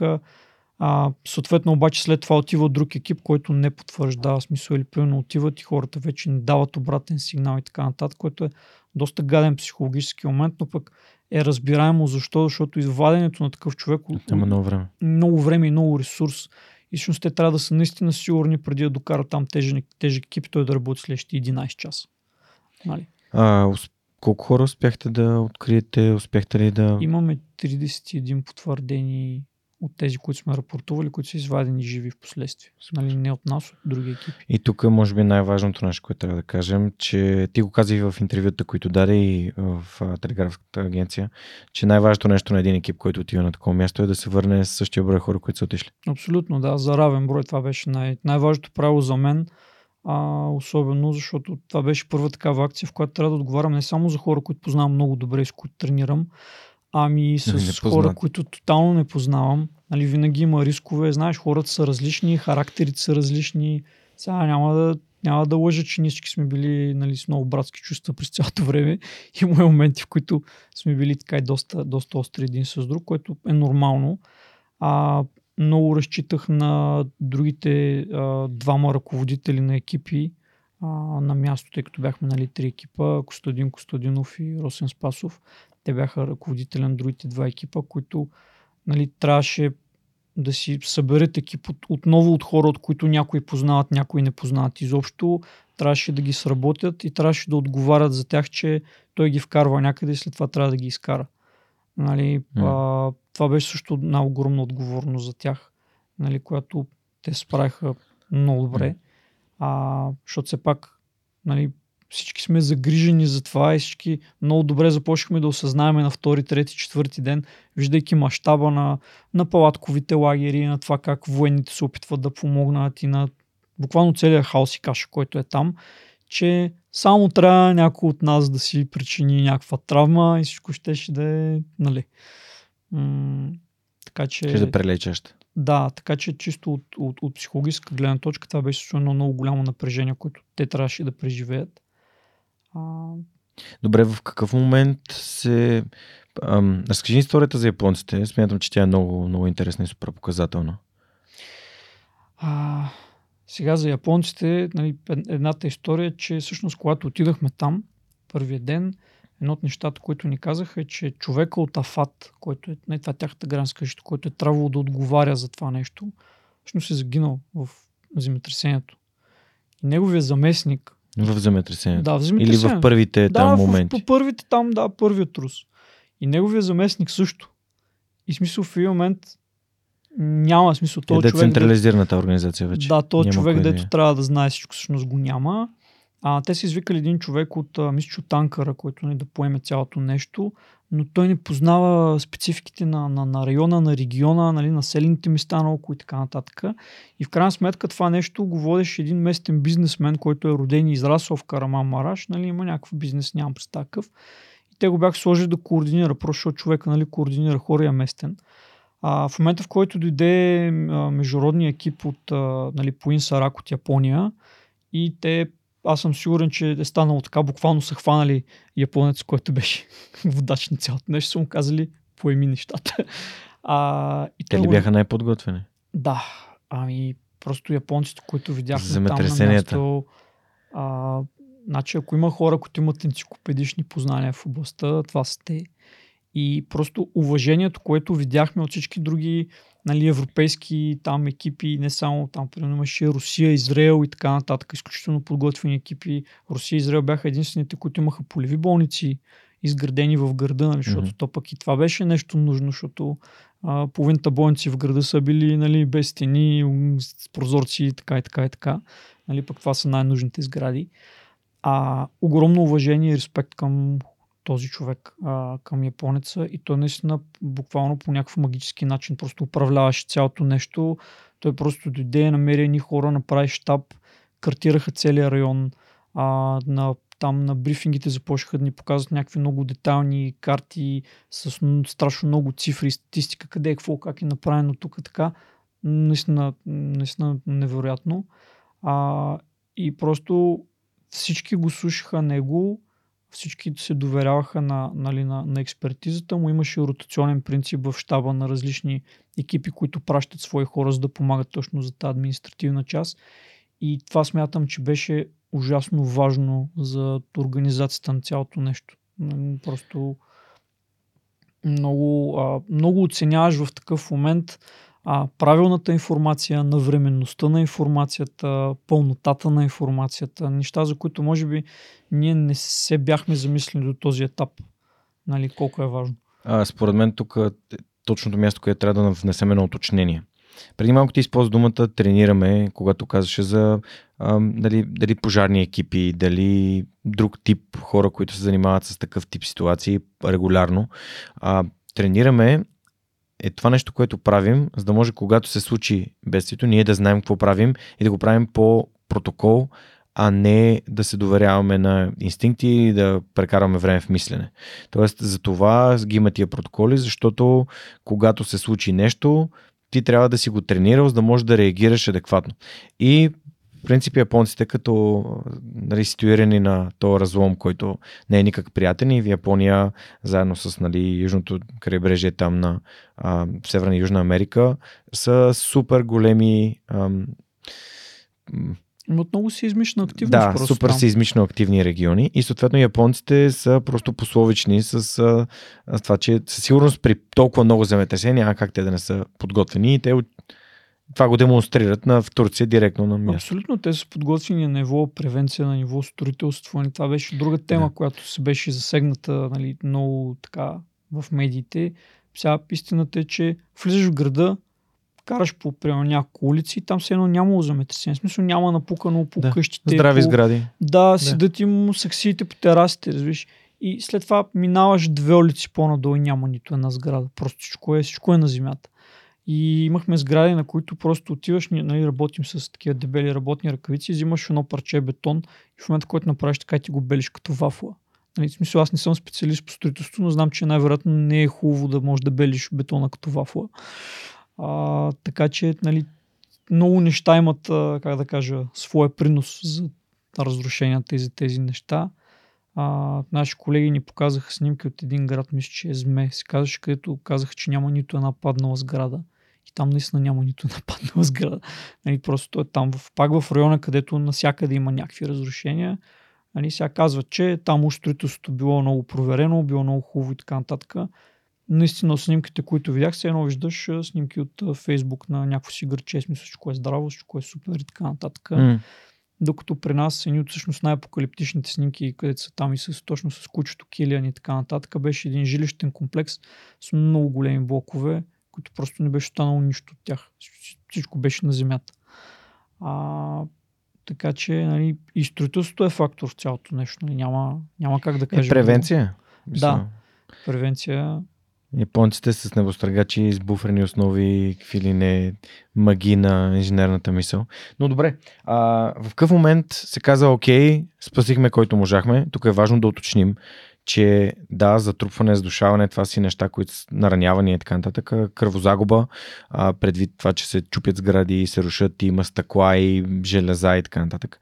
Но хипотермията е, може би, нещо, което е взело много голяма част от а, животите, защото ти каза, това е зима, а, температурите са супер ниски, опиши колко точно а, студено е било. Ами най-студеното, най-студения път, в който нали, а, измерихме температурата, беше минус 17 една сутрин. А, истината е, че хората, които са останали в по-повърхностните слоеве на разрушенията, mm-hmm. а, и примерно нямат възможност да се движат или примерно да извикат за помощ и така нататък, хипотермията ги убива буквално първите ден-два, защото Нали, ти не можеш да се движиш, просто изтиваш и всичко свършва. А, хората, които бяха затрупани по-надълбоко, имаха малко по-голям шанс за оцеляване, тъй като там температурата се запазва, той е като в пещера. Нали. А, имаше моменти, които с термокамерата, просто като се прави обследване на сградата, ти виждаш едно място, където излиза топъл въздух и знаеш, че там някъде долу може би има кухина, нали, и що има кухина и топъл въздух, нали, има, има малко по-голям шанс да има някой, който все пак нали, да, да е оцелял. Имаше хора извадени на 97 час, на 115 час и така нататък. Това са 4 говорим. дни. Да, 4, 5, 6 дни. Сега истината е, че след 96-я час кривата се обръща. Т.е. започваш да вадиш много повече загинали, отколкото, отколкото живи. И там вече на всеки брифинг нали, тъй като екипите рапортуват нали, колко живи, колко умрели са извадили. Там вече буквално сме пляскали за всеки жив изваден mm. нали, от един момент нататък. В един момент а, от леките екипи започва да няма нужда. Нали? След четвърти, пети ден то вече просто няма, няма смисъл, макар че ние работихме до края на шестия. А, всъщност ден до последния възможен момент преди да си тръгнем. Ние буквално бяхме събрали целия лагер и изчакахме последния екип да се прибере и просто те се качиха на бусовете и ние тръгнахме. Mm-hmm. До, до тогава работихме. Но всъщност на предния ден повечето леки екипи, които бяха другите на място, започнаха да си тръгват, защото казаха, ние няма вече какво да mm. правим там от гледна точка на издирване. И там всъщност стана работа вече за тежките екипи и за тежките машини, нали, които вече Трябва просто триват и почват да разчистват. Нали. А... Всъщност, как си тръгнахте от там? В смисъл, при всички положения е било, въпреки че сте успели да спасите 31 живота, да извадите 31 ами, Ние тогава също не знаехме, честно казано, от mm. крайната цифра, защото имаше страшно много такъв голям информационен поток и малко, нали, не беше много удобно, нали, сега да питаме, бе, да, на да, Еди да, кой си адрес преди два дена, де сме го подали, нали, какво е станало и те там почва да търсят и казват, примерно, третия екип на французите е работил там и примерно е извадил един жив и не сме. Нали, а, нямаше как нали, постоянно да питаме за тези неща, на по-късен етап нали, вече получихме тази информация. А, знаехме, че сме, със сигурност сме, сме дали информация за намерени живи хора, които са извадени, нали, не знаехме общия брой. А, тънахме си а, първо нали, с чувство на, как да кажа, а, първо бяхме много уморени, а, нямахме добри хигиенни условия там, нямаше къде да се изкъпеш, нали, нищо, бяхме си импровизирали туалетна и така нататък. Това беше част от нещата, с които разбрахме, нали, че а, се сблъскваме от гледна точка на логистика. А, рейса беше, може би, изключително едно от най-важните неща там, тъй като даваше възможност на хора да си почиват на, на топло след смяна и всъщност да имат качествен сън, защото нали, не мога да оставя някой да почива повече, отколкото е нужно, защото ми трябва за следващия екип, примерно а, когато му дойде време. А, и така бяхме много уморени. Имаше хора, които също не им се тръгваше, искаха да останат още там. Въпреки, че ние знаехме, че вече няма смисъл. А, почна да има малко така и конфликти с, и с местните хора, нали, които в един момент, първите няколко дена, нали, те те посрещат с една много голяма надежда, че ти ще помогнеш, ще изкараш някой, но вече като минат едни дни, те по-скоро нали, те виждат като някой, който им пречи чисто да. времево mm-hmm. нали, да си извадат, нали, да си погребат хората и така нататък. И казват, нали, не, ние не искаме спасители, искаме и багера. Нали, да дойде и вече да... Нали, да, да разчисти. Да, да, да разчисти. Да, да, да, да, си, да си таковаме. Така че, нали, това е един такъв психологически да. момент, просто една психологическа граница. И аз мисля, че се тръгнахме в много правилния така за нас момент, тъй като вече и ситуацията нали, си в лагера беше така, че нали, от гледна точка на провизии, на хигиена, на храна, вода и така нататък. Истината е, че ако трябваше да останем още няколко дена, щяхме да сме доста малко ефективни. Добре, имаше една история, в която японски, един от японските екипи е замерен с камъни. Да, имаше такива. Защо се случва такова нещо? Ами защото а, това се беше случило на, на един едал от японските екипи, защото те отиват в една сграда, която а, има един багер отгоре, който буквално гребе, нали, там разчиства отломки и те примерно го спират няколко пъти, за да могат да чуят от няколко различни ъгъла на сградата, понеже тя е много голяма. А, в един от случаите нали, чуват, т.е. мислят си, че чуват нещо, съответно викат още един екип, който нали, да дойде с термокамера, да я вкара, да потвърди и това, това са някакви часове, нали, а, в които това се случва. А, и съответно там седат примерно 100 човека и никой не им дава да влезат нали, вътре и да правят, да роват, нали, ще трябва да се пази тишина и така нататък. И всъщност бяха почнали да ги, да ги замерят скални, ще кажат, нали, махнете се, не искаме просто да, нали, да си погребем близките. Да, да си погребем близките. На един от брифингите ни казаха също, ако имате жени в екипите, нали, на нощни смени не ги пускайте. Нали, така, просто, защото нали, тук ситуацията е такава, това е тази част от света, дето нали, ние не го спазихме това, защото просто имахме много жени в екипите и нямаше как да ги извадим всичките от нощните смени. А, сега, примерно, е, израелците те си вървяха и с, с охрана, ще те, си така военизирана структура.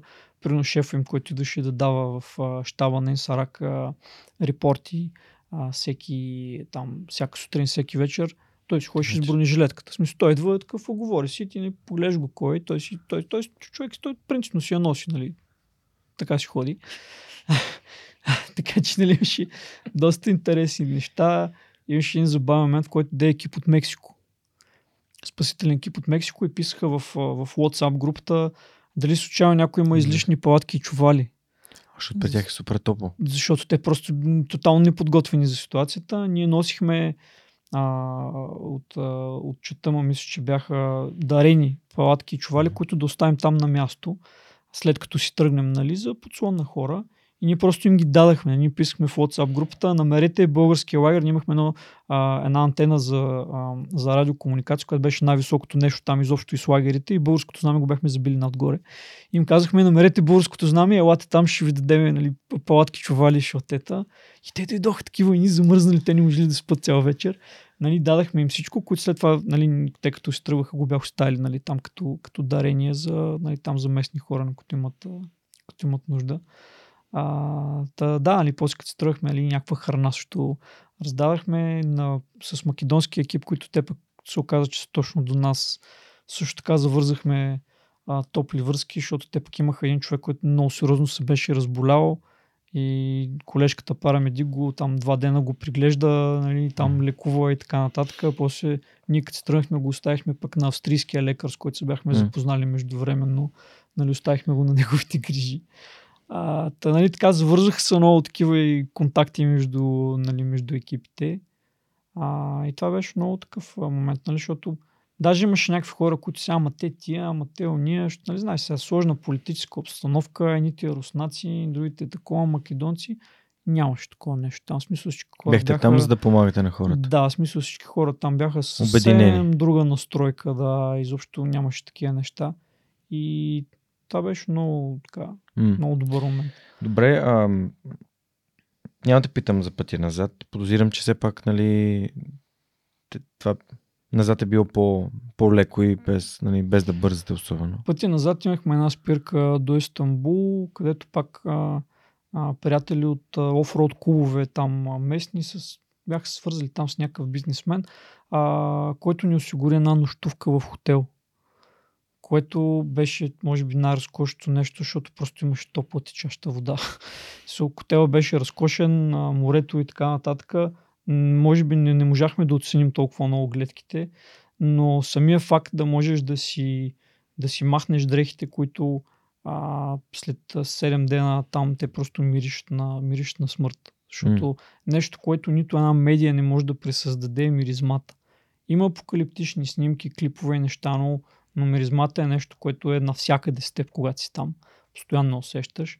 И всъщност факта да можем да слезем от колите и да се преобличем, нали, да се изкъпем и така нататък, и просто да се наспим и на други ден да продължим за България, беше, беше страхотно. А, иначе щяхме да се приберем в доста по-плачевно състояние, от, mm. се, от, от, отколкото се прибрахме. Mm.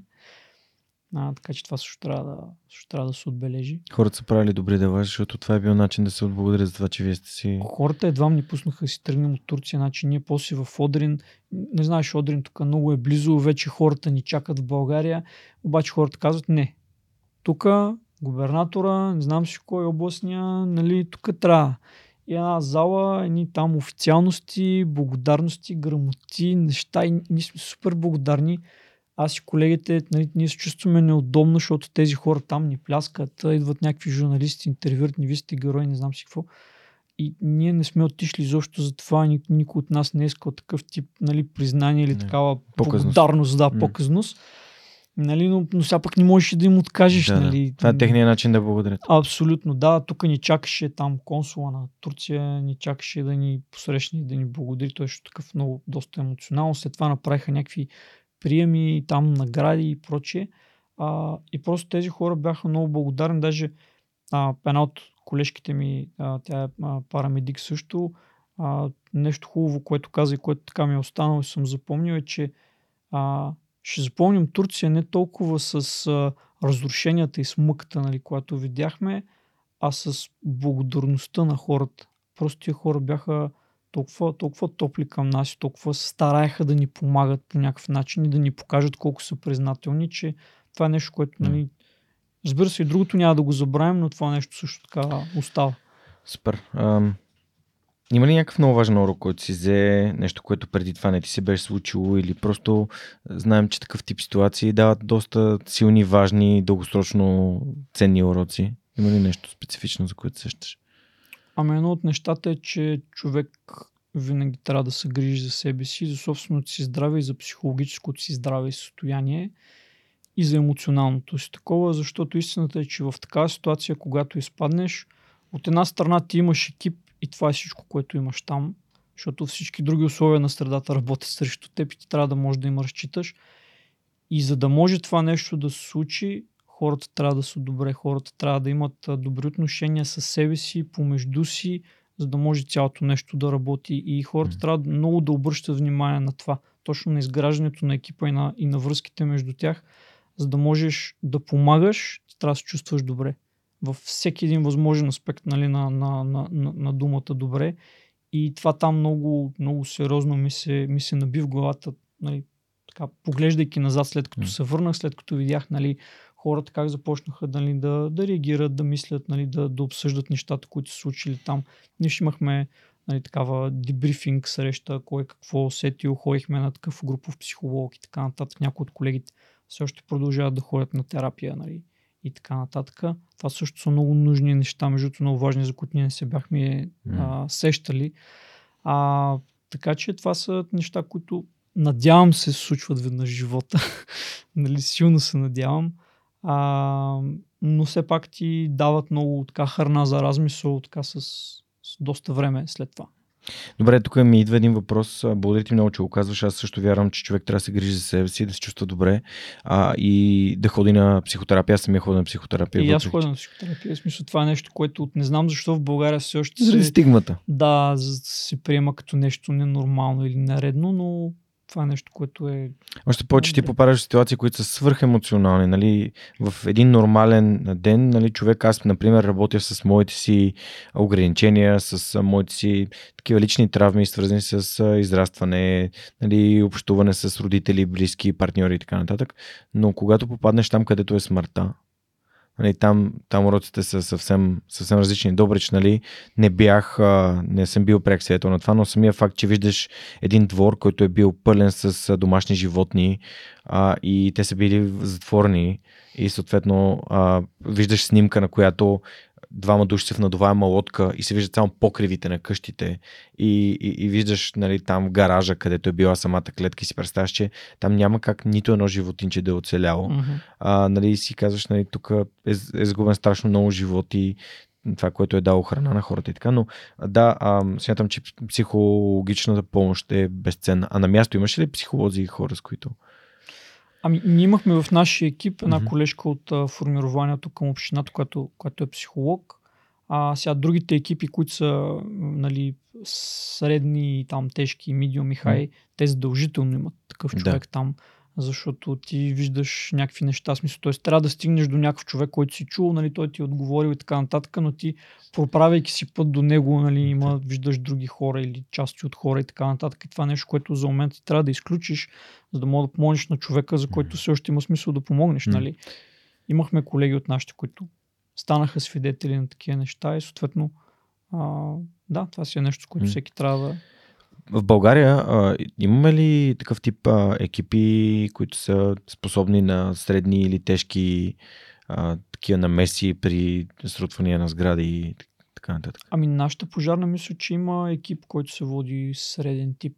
Такъв, е, мисля, че има един, който е сертифициран а, по международната такава система, тъй като системата за сертификация е много сериозна. Примерно mm-hmm. един екип от такъв тип трябва да може да бъде самостоятелен, примерно в рамките на 4 дена. Т.е. да отидеш там, да помагаш дена. и 4 дена да не занимаваш местната, т.е. приемащата страна със себе си. Т.е. трябва да имаш храна, вода, гориво, всичко трябва да си самостоятелен и това изисква огромна логистика, много хора, за да можеш. Нали, идеята е, че ако а, поддържаш 24 часов режим нали, на работа, mm. ти не отиш с един екип, ти отиш поне 4, mm. за да мога да ги въртиш, така нататък и така нататък, така че това е доста изискващо нещо. Последното много сериозно земетресение в България 86-та година в Стражица, mm-hmm. тъй като моето село е буквално на 5-6 км от Стражица. Та всъщност тогава училището в моето село пада. А, и нали, до каква степен България е подготвена? Ние също сме на този разлом, същия разлом. Mm-hmm. А, до каква степен България е подготвена за такъв тип неща? Защото в Каравелово, въпреки Добрич и Спарухово, а, нали, това се случи в Каравелово, в Мизия. Нали, това, това са някакви неща, които се случват регулярно и се се чувстваме неподготвени. Малко е като нали, първият сняг пак ни изненада. А, та, нали, и сега, понеже нали, ще бъдем в положителна посока, ние може а, да не сме подготвени, но можем ние като граждани, самите ние да се подготвим под някаква форма. Ами, не мисля, че е много висока степента и на подготвеност като общество. Mm. Макар, че а, нали, веднага ще кажа, че при а, наводненията последните видяхме огромна доброволческа маса и енергия, която има. А, сега, от гледна точка на Националната асоциация, ние а, започваме една инициатива за създаването на национален отряд, който е за реакция при бедствия, а, нали, за който ти първо ще търсим финансиране и съдействие от различни там а, фирми и така нататък, за да може да го оборудваме и екипираме, за да може той да действа на територията на цялата страна и извън нея, ако това се наложи. От друга, от друга страна, а, искаме да направим няколко серии обучения точно за, точно за земетресения, защото малко, като замислиш обученията, които едно време викаха нали, гражданска защита правят обучение, те са пожари наводнения. Mm-hmm. А, а сега вече имаме доста контексти и така, а, опит, който може да споделим и за земетресенията, за много неща, за които хората не се замислят. Даже наскоро участвахме на такива съвместни учения с колеги тук в София и така нататък. А, беше много хубаво, но се видя, че имаме нужда от много работа. Страшно mm. много работа и то не само на, на ниво спасителни служби. Нали, защото в, в, обикновено в една такава ситуация хората имат огромна роля. Ани, ти в, в един град, колко спасители ще примерно в София, ако трябва да събере всичките спасители, те са хиляда човека, да кажем, от всички спасителни организации. Дали в София има 2 милиона. Нали, тоест, какво е съотношението? Тоест, ти имаш нужда останалите милиони 990 хиляди да имат все пак някаква идея какво се прави, как се прави и така нататък. А, така че, нали, аз тогава направих с, нали, с Лазар а, направихме една лекция такава за точно за земетресенията, след като се върнахме нали, с а, съвети, снимки, нали, показвано какво се случва, как се случва. А, доста хора, мисля, към 4-500 човека присъстваха на тази лекция, още няколко пъти съм я правил, нали, тя е такава онлайн. А, и така имаше доста интересни въпроси и всъщност се надявам, че е било полезно на хората mm. това нещо. А, така че това е, това е пътя. Нали? Хората просто трябва да се образуват и да не си казват това няма да се случи, защото и ние си викаме това няма да се случи, ама вчера в три нещо. нали, хората, които... След обед. Да, след обед. Така доста се позамислихме, викаме сега. 4 и 6 не е малко. 4 6, 4 8. 4 8. Добре. Ам...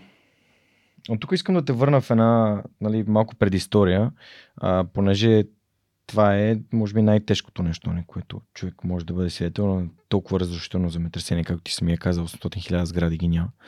А, COVID, по това време ти си парамедик. Каква е ролята на парамедика и всъщност по време Също на... Тогава учих да, за парамедик, Да. но да, въпросът е, че а, Какво видя в COVID, какво, какво се налагаше да, да правите, какво се прави, какво прави парамедика в една линейка. А, първото нещо, което започнахме да, така, да подпомагаме кризата в COVID, а, а, беше всъщност да се занимаваме с логистика на храна и медикаменти на хора, които са карантинирани, защото в един момент се оказа, че много хора са карантинирани, примерно възрастни хора, а, които не могат да отидат нали, да си напазаруват и така нататък. Има хора, които се нуждаят от някакви медикаменти, които нали, не е дали днес ще ти донеса един хляб Да. или утре, ами днес трябва да си пиеш хапче за Да. нещо. Или инсулин. Да, или инсулин и такива неща. Съответно, това беше свързано нали, с риск, защото никой тогава не знаеше колко точно всъщност е риска. А, правиха с всякакви предположения нали, в двете крайности. От абе, това е Няма нищо, да, до това е нещо, от което нали, ще има някаква огромна смъртност.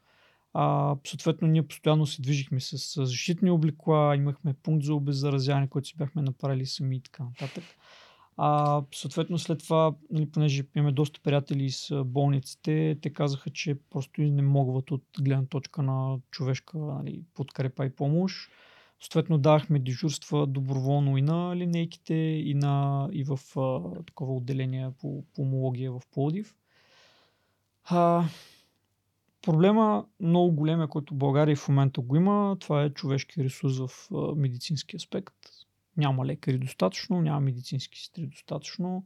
Ние сме били нощна смяна в COVID отделение, където примерно има 80 човека, има един лекар, една сестра и примерно аз или аз и една колежка, нали, доброволци говоря. И всъщност там е едно постоянно ходене, проверяване на хората, някои от тях са много зле, нали, някои от тях не дочакват сутринта, нали, буквално. А, нали, в един момент това е от една страна за нас, ние се опитваме да помогнем до толкова, доколкото можем.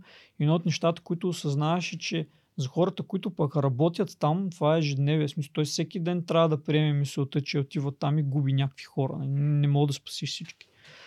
А, особено нали, там, където ние бяхме, имаше няколко такива дни, където някакви смени, където наистина доста хора нали, си изгубиха живота и бяха в много кофти състояние.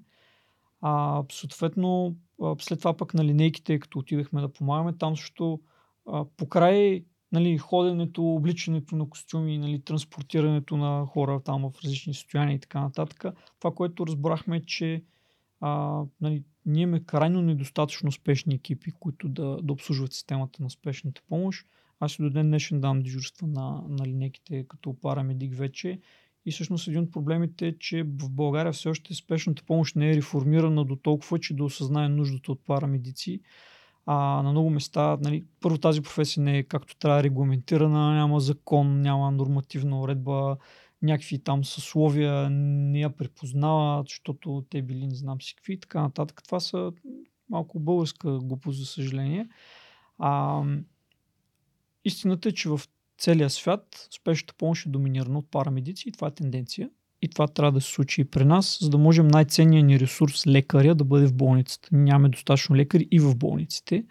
Аз съм бил на линейка в чужбина, в Англия, където като им разкажа, че в България в линейките има лекари, те казват, оле, вие сте най-богата страна на света, смисъл как може да си позволите лекар да работи на линейка. Аз казвам, всичките ни линейки има лекари и фелчери, нали? това са хора с нали, висше медицинско образование, те казват, това е вау. А, нали, без да разбират, че всъщност в а, един Плодив или една София а, примерно линейките, които са на смяна са някакви, някакво смешно количество нали, на фона на хората, които обслужват. И съответно и затова постоянно има нали, оплаквания, ми чаках линейка половин час или 40 минути. Чакал съм и линейка един час, след това го закарахме брат ми в Така. самички. Така и това е по две причини. Първата причина, а, нали, за която хората се досещат, е, че всъщност няма достатъчно екипи. Това е факт. Нали? Ние имаме линейки като, като машини линейки, Да. но нямаме Като екипи, които да работят на тях, да, точно.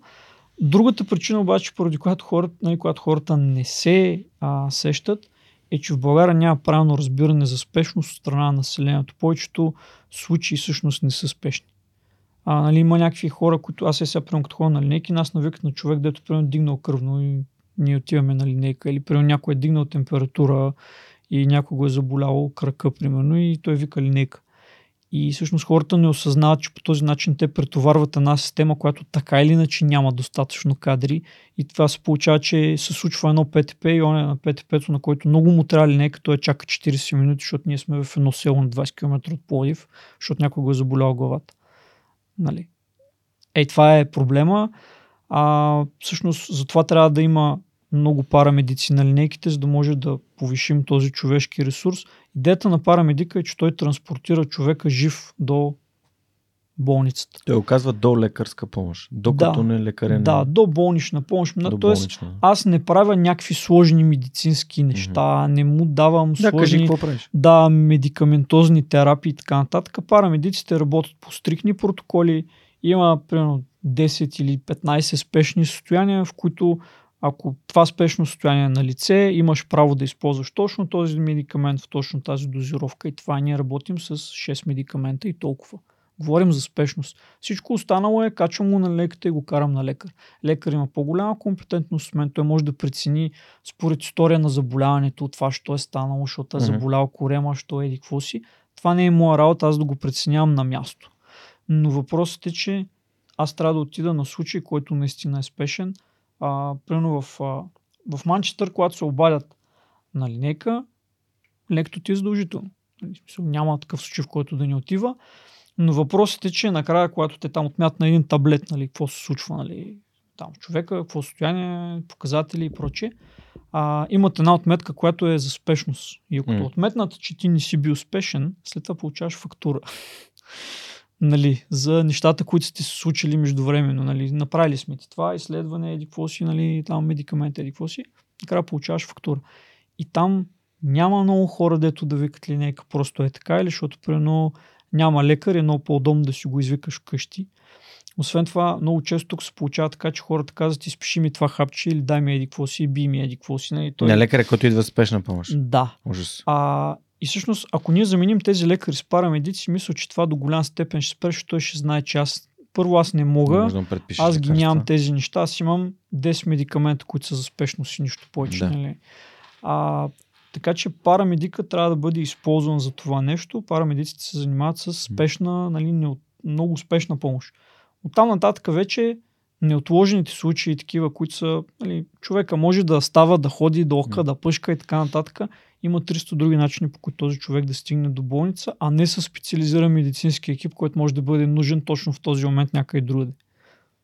Така че това е за, за парамедиците. Ние нали, има съюз на парамедиците в България. Опитваме се сега все пак да, да говорим нали, за нормативни трябва, уредби, нали, промени и така нататък, които също са много нужни нали, да се случат, за да може да помагаме, защото ние в момента истината е, че ходим за да поддържаме форма, да помагаме колкото можем нали, на лекари, защото на тях ще им е лесно, а, и нали, да се обучаваме нас.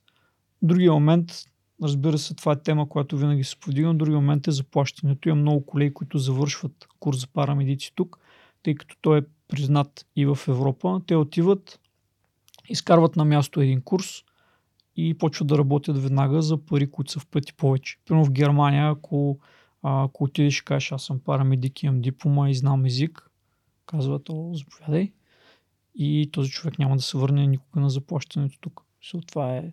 А, има завършили с България в момента, може би около 2000 мисла, или може би малко повече вече парамедици, от които мисля, че има 100-150, които работят в системата на спешна помощ. Тоест, смятай съотношението. Нали? Тоест имаме едни хора, които седат, имаш един ресурс, който ти не ползваш и съответно този ресурс се опитва да прави нещо друго или да работи нещо малко по-различно, нали? пак в сферата, но в крайна сметка... Нали, Ти го губиш, ти не го използваш. Еми да, ти го обучаваш, но т.е. това отива да работи, да се реализира на друго място, което е нормално сега в крайна сметка. Добре, голяма част от а, нещата, които срещаш в а, линейката, са и част от а, така, а, примерите, които давате в обученията за долекарска помощ и до, до медицинска помощ.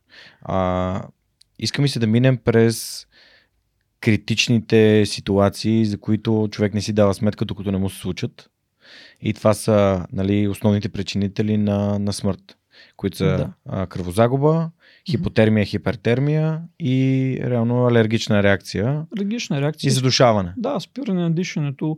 Значи в основния курс, който е нали, за основно там до лекарска помощ, най-важното първо е нагласата, т.е. нагласата да помагаш, Мгм. А, защото в началото на протокола трябва да се обърне внимание на собствената безопасност. Много хора отиват да помагат без да се замислят. Да. Затова и стават втория пострадал, което никак не е готино. А, въпреки доброто им желание. Така че първото нещо човек трябва да, да има а, така нагласата, че трябва да се грижи за себе си. А, след това нещата, които най-бързо могат да ни убият, това са силното кръвотечение, което обикновено приближавайки се към един човек, ти го виждаш. Един човек лежи, ако няма локва кръв, нали, ти, ясно ти е какъв е проблема. А, ако има такова нещо, трябва първо да адресираш него. Тоест, артерия. Да, обикновено артериалното кръвотечение, то е живото застрашаващо. А, нещо, което може да се използва в случая, се нарича, се нарича турникет. Това са устройства, които са измислени за военните. Разбира се, вече ги има и за цивилна употреба, затова са оранжеви, нали, защото знаем, че военните много обичат а, цветните неща, които са зелени или черни. Те други неща не ползват. И кафяви. Да, и кафяви, да. Зелено, черно и кафяво, за тях няма други цветове. А, в цивилната медицина се използват неща, които са ярки, за да може, нали, ако в тъмното отида на един човек и трябва да го взема, нали, той има поставен турникет, нали, аз да видя, нали, Че да знам, че примерно, ако има турникет на тази ръка, очевидно на тази ръка има някаква рана, за която трябва да, трябва да се погрижа. А, турникет е устройство за кръвоспиране. А, обикновенно се използва в моменти, в които има силно кръвотечение или примерно ако не знаем точно откъде или какво е кръвотечението, като най-сигурен метод просто да спреш кръвта и след това вече да имаш времето да видиш, нали, да оцениш каква е раната, една ли е, две ли са, колко са дълбоки, какви са и така нататък. Просто той ти дава време. А, след това вече този човек може да бъде транспортиран до болница, където примерно лекар, ако трябва да ши съдове, да прави каквото там нали, а, е нужно. Това си ми разказва история за пострадал в някои от кварталите на Пловдив, Имахме. нарязано от стъкло. Да, имахме един а, такъв а, а, едно такова дежурство. Един човек се скарал с там някакъв семейен скандал. Решил, че ще удари стъклото. Много хитра идея. Съответно, при щупването си това стъкло го прави много дълбока разрез тук на, на артерията. Човек стоеше в лъква кръв. Той буквално си беше спасил живота такова инстинктивно, защото просто се беше хванал и беше притиснал нали, мястото, нали, ар- артерията към коста. А, сложих му... Което по принцип е недостатъчно добро и затова турникета трябва да, да, се сложи. което там. не е достатъчно добро. Но е по-добре от да, нищо. Пак си имаше лъква кръв, иначе защо нямаше дочака линейката. А, Защото смисъл из, из, без съзнание изпаряш за между 2-3 М. минути. Ами, даже и по-малко смисъл. Рязка загуба на, на толкова голямо количество кръв. Просто ти пада кръвното и припадаш. Има доста клипчета, които показваме на обучение, които са от реални ситуации. Там може да се види всъщност, че буквално 3-4 секунди са достатъчни. А, сложихме турникет. Тогава, след това отиваме в, а, отиваме в една болница. Лекарите не бяха виждали такова нещо. Какво е това турникет? Махни го, ма как ще го махна? Абе, махни го, тръгваш да го махаш, то шурва една кръв. Служи го, служи го. и така нататък. Нали, това, това са нормални неща. Та, нали, просто, пак казвам, много неща са измислени в последните 20 години в спешната помощ и затова е много хубаво тя да се реформира тук и да се възприемат някакви нови методи, така малко да се отвори съзнанието на хората. Аз докато карам мотора, задължително в раницата си носи турникет, а за Да. да може ако видя паднал човек или ако аз прино претърпя някакво падане и имам обилно кръвоточение. Дори имаше един велосипедист на едно видео, който се обожда на спирачката си Точно на една така, от... да, Серж А- се казва, да, аз много, обичам да го показвам този клип, защото той е с някакъв човек, който между той е известен велосипедист, той е някакъв там с медали, купи и така нататък и просто му случва това нещо. А, човек, който е с него, му спасява живота с някакъв директен натиск. Те нямат тогава турникет, но тогава се вижда как идва хеликоптер и първото нещо, което му слагат парамедиците е турникет, нали, преди, преди да го транспортират където иде. А, така че да, има случаи, в които нямаш времето всъщност за някакви други действия, привръзки и така нататък. Нали, това е за кръвотечението. А, другото нещо, което е спиране на дишането. Нали, много са причините, преди които човек може да спре да диша, нали, сърдечен проблем и така нататък. Външно тяло. Да, а, аз примерно това, което, което си нося, примерно това ми е ключа за колата, имам маска за обдишване, т.е. в моя така наречен EDC или Everyday Carry, т.е. нещо, което нося винаги с себе си, гледна точка на долекарска помощ, това са маска и ръкавици. Да. Нали, имам ръкавици в, а, а, в джоба си и съответно знам, че мога да реагирам във Всяка... С еднократни ръкавици. Да. Нитрили не. Да, Невероятно. нитрилни рък- ръкавици. Ще кажа, не вземат никакво място, което е хубавото и винаги може да, винаги може да си ги... Това е с цел да ги не се заразиш нещо човека, да няма... Да, това, това е с цел моя лична безопасност. Значи при нас правилото е, че пипам ли някой друг, който не е мен, го пипам с ръкавици. Тоест слагам си ръкавици, каквото и да правя е обвързано с пипане. Нали? Дали ще го пригледам, дали ще го вдигна, дали ще го хвана, свързано е с пипане. Реално, имайки ръкавици и една такава маска, аз мога да третирам и силно кръвотечение, дори да нямам турникети и всякакви други неща в себе си. А, нали, мога да го спокойно да, да, да третирам и кръвотечение, да го спра, а, мога да го обдишвам, ако се наложи този човек, мога да правя каперена и мога да се обадя за помощ. Това е много повече, отколкото а, нали, средностатистическите хора биха направили. И затова с някакви много малки неща и с така придобиване на някакви умения, хората могат всъщност М. страшно много да повишат а, оцелемостта на хората. А, има много, включително такива модерни технологии, се разбира и приложения, нали, които са направени за викане на помощ нали, на, на Запад, там iHelp и не знам си какво. Дета е, че ти виждаш един човек, който, или при нас виждаме един човек, който е припаднал, натискам един бутон, ти минаваш по съседната улица и буквално завиваш наляво, а не надясно по улицата и идваш и ми помагаш. И смисъл ти това го правиш на втората минута. Аз съм се обадил на 112, ама примерно линейката идва след да кажем 7. Да, ма ти идваш на първата минута, защото завиваш за тъгъла. И аз вече имам още две ръце и ти знаеш нали, някакви неща от до лекарска помощ, защото си бил на курс. Да. И, и съответно ние можем много, много да вдигнем шансовете на този човек да дочака тази линейка. Или най-малкото да ти да се обадиш по телефона и да кажеш, докато другия прави нещо на... Да, разбира се, смисъл, много, много са нали, нещата. Важно е хората да имат, аз затова започнах с нагласата, важно е да имат правилната нагласа за това как помагат, нали, да не е някакво, нали, много често на курсове за ПТП-та, нали, хората казват как да вадим човек от колата. Ами в повечето случаи също не трябва да го вадите. Нали. Всъщност правилото специално за цивилни, нали, хора, които не са парамедици, спасители и така нататък, правилото е, че освен ако тази кола не гори и то неконтролируемо, така че да не мога да изгасиш пожарогасител и така нататък, не го вадиш. Чакаш да дойдат линейката с шината, с пожарникарите, седи какво си, седи какво си, седи какво си, те си го извадат, нали, не да го фанат две яки момчета и да измъкнат някой от колата и после това му е щупено, другото му е щупено и така нататък. Е, това беше случай с Милен Цветков, не беше ли? Идентичен. Абсолютно, да. А, сега, нали, има много теории по темата. Да. А, Хипотезата е, че всъщност човек може да има вътрешни наранявания, които не се виждат. Абсолютно. Да. Примерно хипотезата е, че ако това нещо примерно се беше случило някъде на запад, нямаше да, нямаше да има такава реакция от хората. Не много. хората не да го извадят. Да. Нали, разбира се, никой не обвинява хората, които са реагирали по такъв начин, но просто да кажем, че има и по-правилна реакция. Освен това, примерно ти си моторист, знаеш много добре, че ако си караш мотора и видиш един паднал мотор и до него един паднал моторист, няма да е първото нещо да отиш да фанеш да го дигнеш, нали? Си отиш се замислиш за 10 други неща, му видиш каската къде е и така нататък и така нататък, преди изобщо да си позволиш да го, да го движиш. Да. Това беше един от много интересните казуси, които разисквахме, когато бяхме на това обучение. Си спомням, а, вървиме си някъде, вървим по някакъв, някакво трасе и си и даваш хипотетичен казус. Кажеш, Жорка е тук сега завиваме за тъгъл и виждаш паднал моторист. Лежи, прино по, нали, по лице. А, с каската му е на главата, нали, какво ще направиш? И аз ти казвам, отивам, проверявам първо дали има тук на врата травми, т.е. дали има изпъкнати ам, прешлени, които са по-подадени, отколкото трябва да бъдат. Да, или Да, му, опитам го, чуваш ли ме, опитам се да видя дали е в съзнание, дали диша и така нататък. Много неща се случват преди изобщо да си помислиш да махаш каска. Пак сам да махаш каска, пък така, която не се разглавя, е тотално не, нали?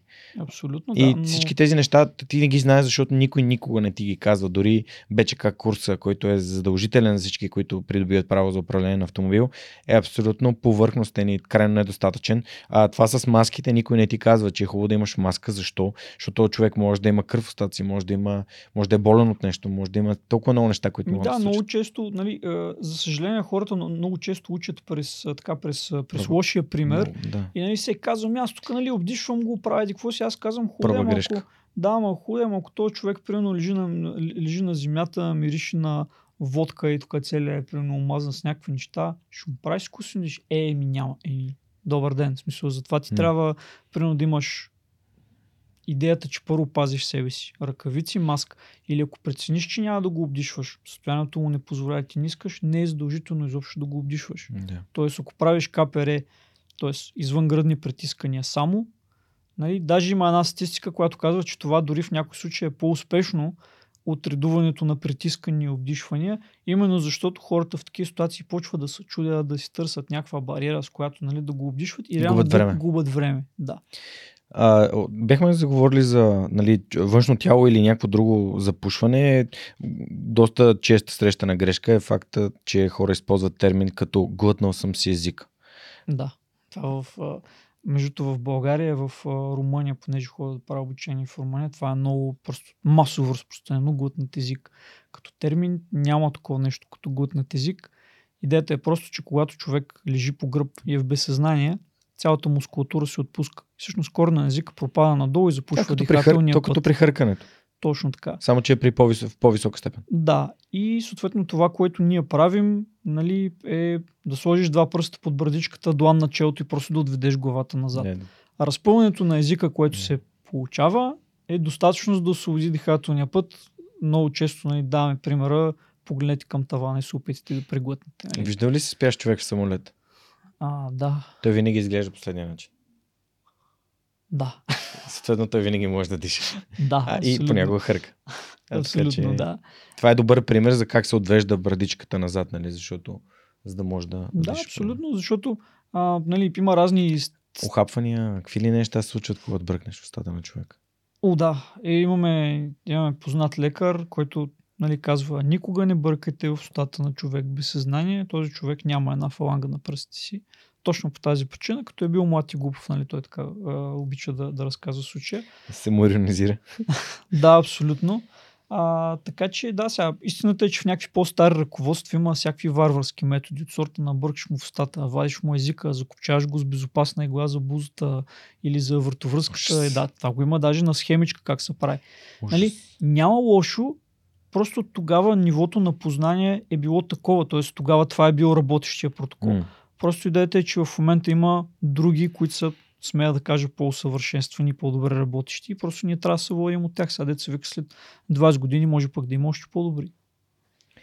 Да, да, това е относно ам, нали, ограничението при, при дишане. Разбира се, ако има предмет вътре, трябва да се махне. Да, другото нещо е И задаване. За, задаване, да. да, защото задаването пък е нещо, което може да се случи абсолютно на всеки. Мгм. нали, във всеки един момент. А, и това е нещо, с което ние така преподаваме го винаги в основния курс, като чисто практическо умение, защото ако някой се зададе до степен да не може да диша, не може, той, той, той няма да изчака линейката. да. Тоест нямаш времето. Трябва да реагираш на място. Нали, с, а, с потупванията по гърба, които се правят по по-специфичен начин, за да накараш трахеята да вибрира малко и да разместиш този предмет нагоре или надолу. Теб не те интересува. Теб те интересува той да може да диша. А, след това с така наречения метод на Хаймлих, нали, който трябва да притискане. направиш притискане на, на, нали, на диафрагмата рязко няколко пъти. А, това са някакви маньоври, които не са сложни, но според мен всеки трябва да ги знае, защото нали, както дете може да се задавиш. Повечето хора може да казват, нали, бебе дете е най-често. Но и възрастни хора се дават. Аз имам приятел миналата година, ще си отиде от една череш. Толкова качествено се задава и това момче. Сигурно на третия, четвъртия път на Хаймлих, чак тогава успя да изплюе. Вика, изядах една кофа череши. Вика, и та последната реших да е глътна. Вика, не можах. И просто е така, буквално от топотия, но случва се постоянно на всякакви хора, на възрастни, на, нали, на деца. Затова, примерно, казват, има една поговорка в България, нали, притеснявайте се, когато децата се умълчат. Нали, корена на тази поговорка е всъщност, че а, детето пълзи някъде, нали, ти не го гледаш нали, постоянно, Мгм. то намира нещо, слага си го в устата. В момента, в който се задаваш, ти не мога да произведеш звук. Той не може да изплаче, не може да каже задавих се и така нататък. Имало е случаи, които деца са си отивали по този начин. Затова старите хора казват, нали, докато детето вика и крещи, всичко е 6, притесняйте се, когато малките деца се омълчат. Нали, това е по повод задаването. Да, а, понеже бяхме на един курс в, а, Пловдив, а, свързан с а, там с родителството на Академия за родители, имаше една жена, която обясняваше как се, а, как се потупва бебето Мгм. по гърба, нали, как се дава Мгм. надолу с Да, главата и се да. потупва по гърба, за да може да изкашля и да излезе чисто гравитационно. Да. А, тип предмет, който може да влезе. Аз самия, като едно много умно дете, в детската градина съм си пъхал мартеница в носа, което не ми... което не ми пречи да дишам чак толкова много, но все пак мартеницата като топче от текстил, което се напои в някакъв супол, съответно да стана да. по-голямо и не мога да го извадиш после. Та, а това се случва в Горна Ряховица и сестрата в детската градина беше вадила се на пинсетата да, мартеница. Да, не съм бил много умен а, като да, малък. неща. Това, което са, са ви показали за бебета, между е много, много хубаво, защото България има друг разпространен мит, нали, в който един родител, когато е в да, точно в такава нали, ситуация, да, хваща, хваща детето и почва да го друса. Никога не правете така. А, виждали сме такова дете, което има травма на, на, гръбнака. на гръбнака много трудно се обяснява на баща му, че той е причинил Причиня такава травма с ейтата потия. Така че пак нали, хората, като имат нужда да научат нещо, е хубаво да го научат, да отидат на курс, нали, за да не правят такива работи после. Супер. А, и третото нещо, нали, говорихме си за а, интензивно кръвотечение, за, а, за задушаване, да. нали, за инсулт можем да споменем, но смятам, че а, трето най-важно нещо е хипотермия, хипертермия, защото това буквално може да доведе до инсулт, може да доведе и директно до смърт. Да, значи първо хипертермията, хората много подценяват слънцето. Топлинен удар. Да, топлинен и слънчев удар. А, редовно лятото не се носи чапки. Съответно, хора, които имат проблеми с кръвоносните съдове, които може и да не знаят, при едно интензивно пригряване и излагане на слънце, просто могат да направят инсулт. Да, високо кръвно и... А, да, високо да, да. И съответно след това отиваме в инсулт, който е спешно състояние. И това м- нали, има една статистика, че възрастта на инсулта доста е паднала последните години. Тоест, по презумпция, като ти каже инсулт, ти се сещаш за дядо на 65 години, 70 и нагоре. Нали, но истината е, че има хора, които са на 40 и получават инсулти, което ще не е готино. Така че това нещо не трябва да се подценя, особено ние като ходим на поена, това е нали, от нещата, дето постоянно се набива на хората. Отиваш горе, силно нали, светене, той си е взел очила, които са невероятни с хиляда UV защити и така нататък и ходи без шапка. И това е много тъпо. Нали, дай 300 лева за очила, не е дал 10 лева за шапка. Буквално. А, и другото нещо е хипотермията. Хипотермията е най-големия убиец в планината. Лятото също а, защото много хора подценяват, а, виждат, че долу в гърда е топло, качва се горе по къси гащи, да, по тениска. Съответно, горе има една температурна версия, пада една мъгла и температурата става 10 градуса. И ти както си се загрял и лекичко си се изпотил, и изведнъж усещаш, че тялото ти почва да топлодава неконтролируемо и ти не мога да направиш нищо, що? защото не си взел яки, имаш само една тениска. Примерно. А, има, значи в, в България, особено ако гледаме статистиката за Стара планина, в Стара планина умират много повече хора лятото, отколкото зимата. Просто тогава много повече хора ходят на планина и правят глупости от сорта на тръгнат сами, да не си проверят времето, да не са подготвени като екипировка и примерно много хора се изнадват как гледаш един прекрасен слънчев ден, както примерно в момента. 10 минути. Дай си 10 минути, ти се намираш на 1700-800 метра над морска височина, идва един дъжд, който е много хубаво мокри, след това идва един вятър и в един момент ти осъзнаваш, че ти си в една много такава бедствена ситуация, на място, което нямаш обхват. Да. Нали? А... С мокрите чорапи, с летните обувки, без ръкавици, без шапка, нали? защото голяма част от край, крайниците много топло отдават. Да, аз а, работих преди няколко години в една английска фирма, нали, като, като водач, тук правихме а, такива преходи. Mm. И много се чудиха, когато нали, трябваше да ми спратим списък на екипировка нали, за летен преход, аз им пиша ръкавици, шапка. И те им казват, бе, това да, да не си изпратил списък за зимната, зимата. Към небе, ръкавици, шапка и те, ама защо? Ми, елате на планина и ще видите, нали, защото. А, и като дойдат тук, като ги заведем специално в Стара планина, и като видят за какво става просто времето горе с един вятър и един лек дъждец, даже не говорим за порой, и в един момент оценяват шапка и ръкавици, що се носи на 20 август, примерно. Не трябва да се подценява. А, много е много опасно това. Супер. А, инсулт. За инсулт и за тези... Ам... А травматичните състояния. Да, травматични състояния. Ами... И разбира се за а, такава реакция алергична. Алергична. Добре. А, сега, инсулта първо трябва да го разпознаем. А, на английски най-разпространения протокол се казва FAST който е фейс, т.е. лицето, обикновено има някакви изкривявания, като видите човек, примерно може да така лекичко, нали, едната му част да е малко по-овиснала. А, след това arms, т.е. може да не може да движи а, ръцете си заедно, т.е. примерно ако накарате да вдигне ръце или ако хванете ръцете му, накарате да ги стисне, той примерно ще ви стисне лявата ръка много силно, но дясното примерно е едва-едва. Нали, т.е. това означава, че има някакъв проблем там. А, може да го накарате да се усмихне. Това доста често също е показател как нали, има някакво лицево аномалия или изкривяване. И, и следващото нещо, да, а, другото е, когато му зададете въпрос, че може лекшко да, да започне да... Той е да толк, нали, да, говори. Да, да, той е спич. Да, Аз, да. Fast, да, идва от спич. И Аз всъщност, а, дори ако едно от тези неща е налично, вие вече имате съмнение за инсулт, нали, няма как да направите точна диагноза, да. но въпросът е, че дори да имаш съмнение за инсулт, нали, последното нещо е тайм, т.е. време, Да. трябва да отбележи времето, в което това нещо се случва, защото има така наречен нали, златен час между първоначалните симптоми и времето, в което човек стига до, до болница и до специализирано лечение, т.е. по най-бързия начин този човек трябва да бъде закаран. А, и всъщност самото разпознаване на това нещо е ужасно ценно. Вие така ли, че няма какво да направите като първа помощ на това нещо, освен този човек да го закарате. Имаше случаи в Силистра, между миналата година, а, едни дечици от, от някакво училище. Просто учителката им а, получава инсулт и те просто в един момент виждат как тя почва да, почва да заваля говора и така нататък. Нали, те я питат нещо и тя не, не може да даде някакъв нали, такъв много адекватен отговор. Те просто обаждат на 112. И се оказа, че жената просто е получила инсулт по време на час и тяхната навременна реакция просто е спасила, нали, смисъл, жената се е възстановила и така нататък, М. и така нататък. Което е супер, нали, защото тия деца са знаели какво да гледат и как да реагират. Нали. Така че инсулта е нещо, което ако можем да разпознаем, нищо друго не ви трябва. Разпознайте го и се обадете на, на линейка този човек да бъде закаран.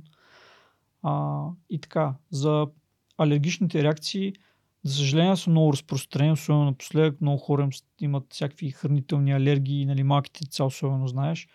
А, Но хубаво да кажем кои са най-основните алергени, които предизвикат най-силни най-основните реакции. алергени са храни, медикаменти или насекоми. Това са трите основни такива типа. Храни, основните са морски дарове. И морски а, дарове, ядки. ядки. те сега, доколкото знаем, Да. да. такова задължават там заведенията м. да, правят едни такива списъци на... Да, ама ако имаш които- лекто, лактозна непоносимост, такъв тип неща, това като реакция на тялото ти и спрямо да ти се подуе тук, Да. да не мога да дишаш. да, всъщност идеята е, че алергичната реакция, която примерно може да доведе М. до някакъв дискомфорт, до обрив и така нататък, тя не е толкова спешно състояние. Нали, това може, примерно, да се лекува с някакви капки, с хапче и така нататък. А, но там имаш време. Тоест, аз имам дискомфорт, но реално си дишам и си говоря. Нали? Сега може и М. да псуваме, да си викаме, сега това ще го изядах. Ама, нали, а в случая, в който нали, се получи а, нали, силна алергична реакция, нали, която може да доведе до, до шок, тогава вече е проблем, защото има хора, които ги развиват много бързо. А, специално, примерно, при някои жилване от насекоми, нали, едно насекомо, когато те ожили, това е едно с антибиоинжекция буквално. И т.е. много по-бързо протича реакцията и там нямаш 10 минути нали, да, а, да стане там, да дойде линейка, защото буквално ако човека започне да се надува, стига до момент, който той не може да диша. И тогава слизаш в парадигмата на, на задаването. В смисъл, ти имаш ни там 3-4 минути, да човека не диша и след това Нали, смърт. Да, след това вече е късно. Съответно, а, нали, там трябва да се използва медикамент, нали, който за съжаление трябва да бъде, трябва да бъде сложен от лекар. В България няма епипен. Нали, епипен е автоинжектор за състояние на а, алергична реакция силна, в който има точно определена доза адреналин. И на Запад той се изписва, може да си го от аптеката, а, струва ужасно много пари спрямо нали, България, примерно струва 200-250 евро, струва едно такова нещо, единична доза. Един шот. Да, и за това нещо това не се продава в България. Нали, Няма го, няма, не може да си купиш епипен в България. Няма фирма, която ги внася, защото са много скъпи никой няма да си ги купи. А, но идеята е, че примерно такова нещо на Запад хората, които знаят, че страдат от алергични реакции, особено силни, М. получават такива неща, носи си го в джоба и знае, че ако стане нещо и той се намира някъде, може да е в самолета, може да е на почивка, няма значение. Нали, той може да си го администрира сам, т.е. да си го забие в бедрото, нали, там им обуча, обучават ги външна част на бедрото и така нататък. И автоинжектора върши работата. Тоест има една пружина и тя ти там на иглата, получава си дозата и човека е спасен. А, съответно, много е хубаво, когато се говори за нали, алергичен шок и такива неща, първо хората да са запознати с това дали са алергични към нещо, М. дали децата им са алергични към нещо. Когато ги пращат на екскурзия, е много хубаво а, учителите да са запознати, че това дете си е алергично към нещо, нали? да не се налага учителката да разбира високо в планината, че Иванчо има алергия към еди какво си, нали? когато Иванчо вече се е надул и тя изпада в една средноспешна ситуация. И това също е доста такъв а, важен момент. Ти Скоро- имаш, ти имаш една така история, която ми беше разказал как водите деца в планината и влизат в един капинак да ядат капини. С един колега да, бяхме тогава и всъщност срещаме мой колега, който водеше детска група и беше ги пуснал да ядат и малини капини и му казваме, «Бе, носиш ли си нещо за алергии? И той казва, не, аз в аптечката имам всичко лепенки или някакви неща. Казвам, да, бе, ама нещо за алергии. Не, не, какво ще стане? И в момента, в който каза какво ще стане, буквално такова идва, идва едно момиченце, не знам, 10-11 години, и вика нещо ма ожили и е, е, е такова страни на врата ожилило и ти, ти, ти просто виждаш как тя се надува, нали, просто почва да се надува. И направихме един спринт до, до хижата, ние бяхме на 100 метра от хижата, за да вземем а, нали, инжекция. Сложихме инжекция. Нали, Орбазон. да, а, стана, т.е. овладяхме ситуацията. Впоследствие колегата изкара силно 10 курса по темата и вече носи абсолютно всичко в себе си. Тогава доста се оплаши. А, нали, но просто идеята е, че това нещо е вързано с някакви умения, които човек трябва да, да придобие. А, прилагането на медикаменти е, е опасно и отговорно, затова винаги а, нали, специално като говорим за алергична реакция, алергичен шок, това нещо, което съветваме хората е вие имайте медикамента във вас. Нали, а, обучете се как се прави манипулацията при мускулна инжекция и след това имайте примерно трима ваши приятели или петима ваши приятели лекари записани в телефона си. И им кажете, ако ти звъна, гледай да ми дигнеш. Защото звъниш казваш, това стана току-що, нали, примерно ожили го нещо или изяде нещо, надува са такива, такива, такива симптоми, какво да правя. Нали, той ще ти каже, това направи, това направи, или питай го това, или измери това, или така нататък. Нали, тоест, все пак има и някаква легална страна на въпроса. Има, да. А естествено го има момента, в който ако ти си в планината и примерно това е твоето дете, нали, няма да те интересува много легалната страна на въпроса. Дали мога да му сложиш мускулна инжекция, нали, защото то ще си отиде. О, Нали, изобщо няма да те интересува, но просто идеята е, че ти трябва да имаш медикамента със себе си и уменията, защото има пък хора, които казват, хубаво де, аз няма да би инжекция, затова няма да го имам. И тогава изпадаме в другата ситуация, в която примерно сме ние двамата и ти ми казваш, това дете има примерно алергичен шок, и аз казвам, добре, имаш ли адреналин, ами нямам. Еми, хубаво, ама. Нали, без И нямам. медикамент. Да, и аз нямам, т.е. в случая без медикамента не мога да направим нищо. Така че хубаво е човек да е подготвен, от гледна точка на това да го има, защото М. деца вика, може да имаш, мога пътуваш в самолета и се окаже, че до теб има медицинска сестра, и тя да каже, ето хоп, слага инжекцията, но тя трябва да има, т.е. ти трябва да си я носиш. Особено хора, които знаят, че имат такива проблеми, нали, е хубаво да са подготвени. Сега в България една ампула адреналин струва, примерно, не знам, лев и малко. Нали, не е 200 евро. така че а, това поне е добре. Добре, супер. А, минаваме към въпросите на нашите приятели, а, които подкрепят подкаста, някои страхотни софтуерни компании в България. А, ще, почна направо от Superhosting, понеже сайта на аварийното спасяване ти стои на тениската www.rescuer.team. А, всъщност ти сами имаш ли опит в създаването на веб-сайтове и а, каква е ролята на този сайт за организацията аварийно спасяване Пловдив? Ами някога много отдавна, като бях млад, се занимавах с веб дизайн. а текущия сайт, а, един колега, Иван, ти го познаваш, той, Мгм. го е, нали, той го е правил. А, Човека от аварийно спасяване на София. Да, това е ръководител на Върно специален София всъщност. А, сайта има много голямо, как да кажа, много голямо значение за организацията, защото това е, как да кажа, това е лицето, това, са, това е мястото, където хората може да получат информация за нас, да видят с какво се занимаваме и съответно да прочитат някои полезни съвети, които ние се стараем да, нали, да качваме вътре, а, нали, с които да, как, да, как да кажа, да подпомагаме а, нали, информираността М. на хората.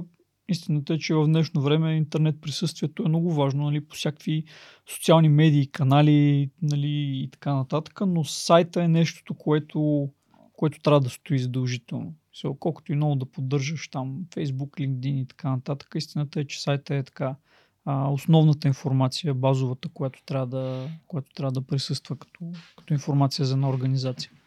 Супер. Радвам се, че мислиш така. А, и за мен ролята на сайта на човека е супер важна. Благодаря нашите приятели от Superhosting, че ни подкрепят и че помагат на толкова много български бизнеси да присъстват онлайн и да имат толкова полезен блог. Така че, ако искате да разберете нещо или да ви отговорят на някои от въпросите, бъдете им се и съм сигурен, че някой от uh, Customer Service линията на, на Superhosting uh, ще се отзове и на вашия въпрос, ако имате такъв.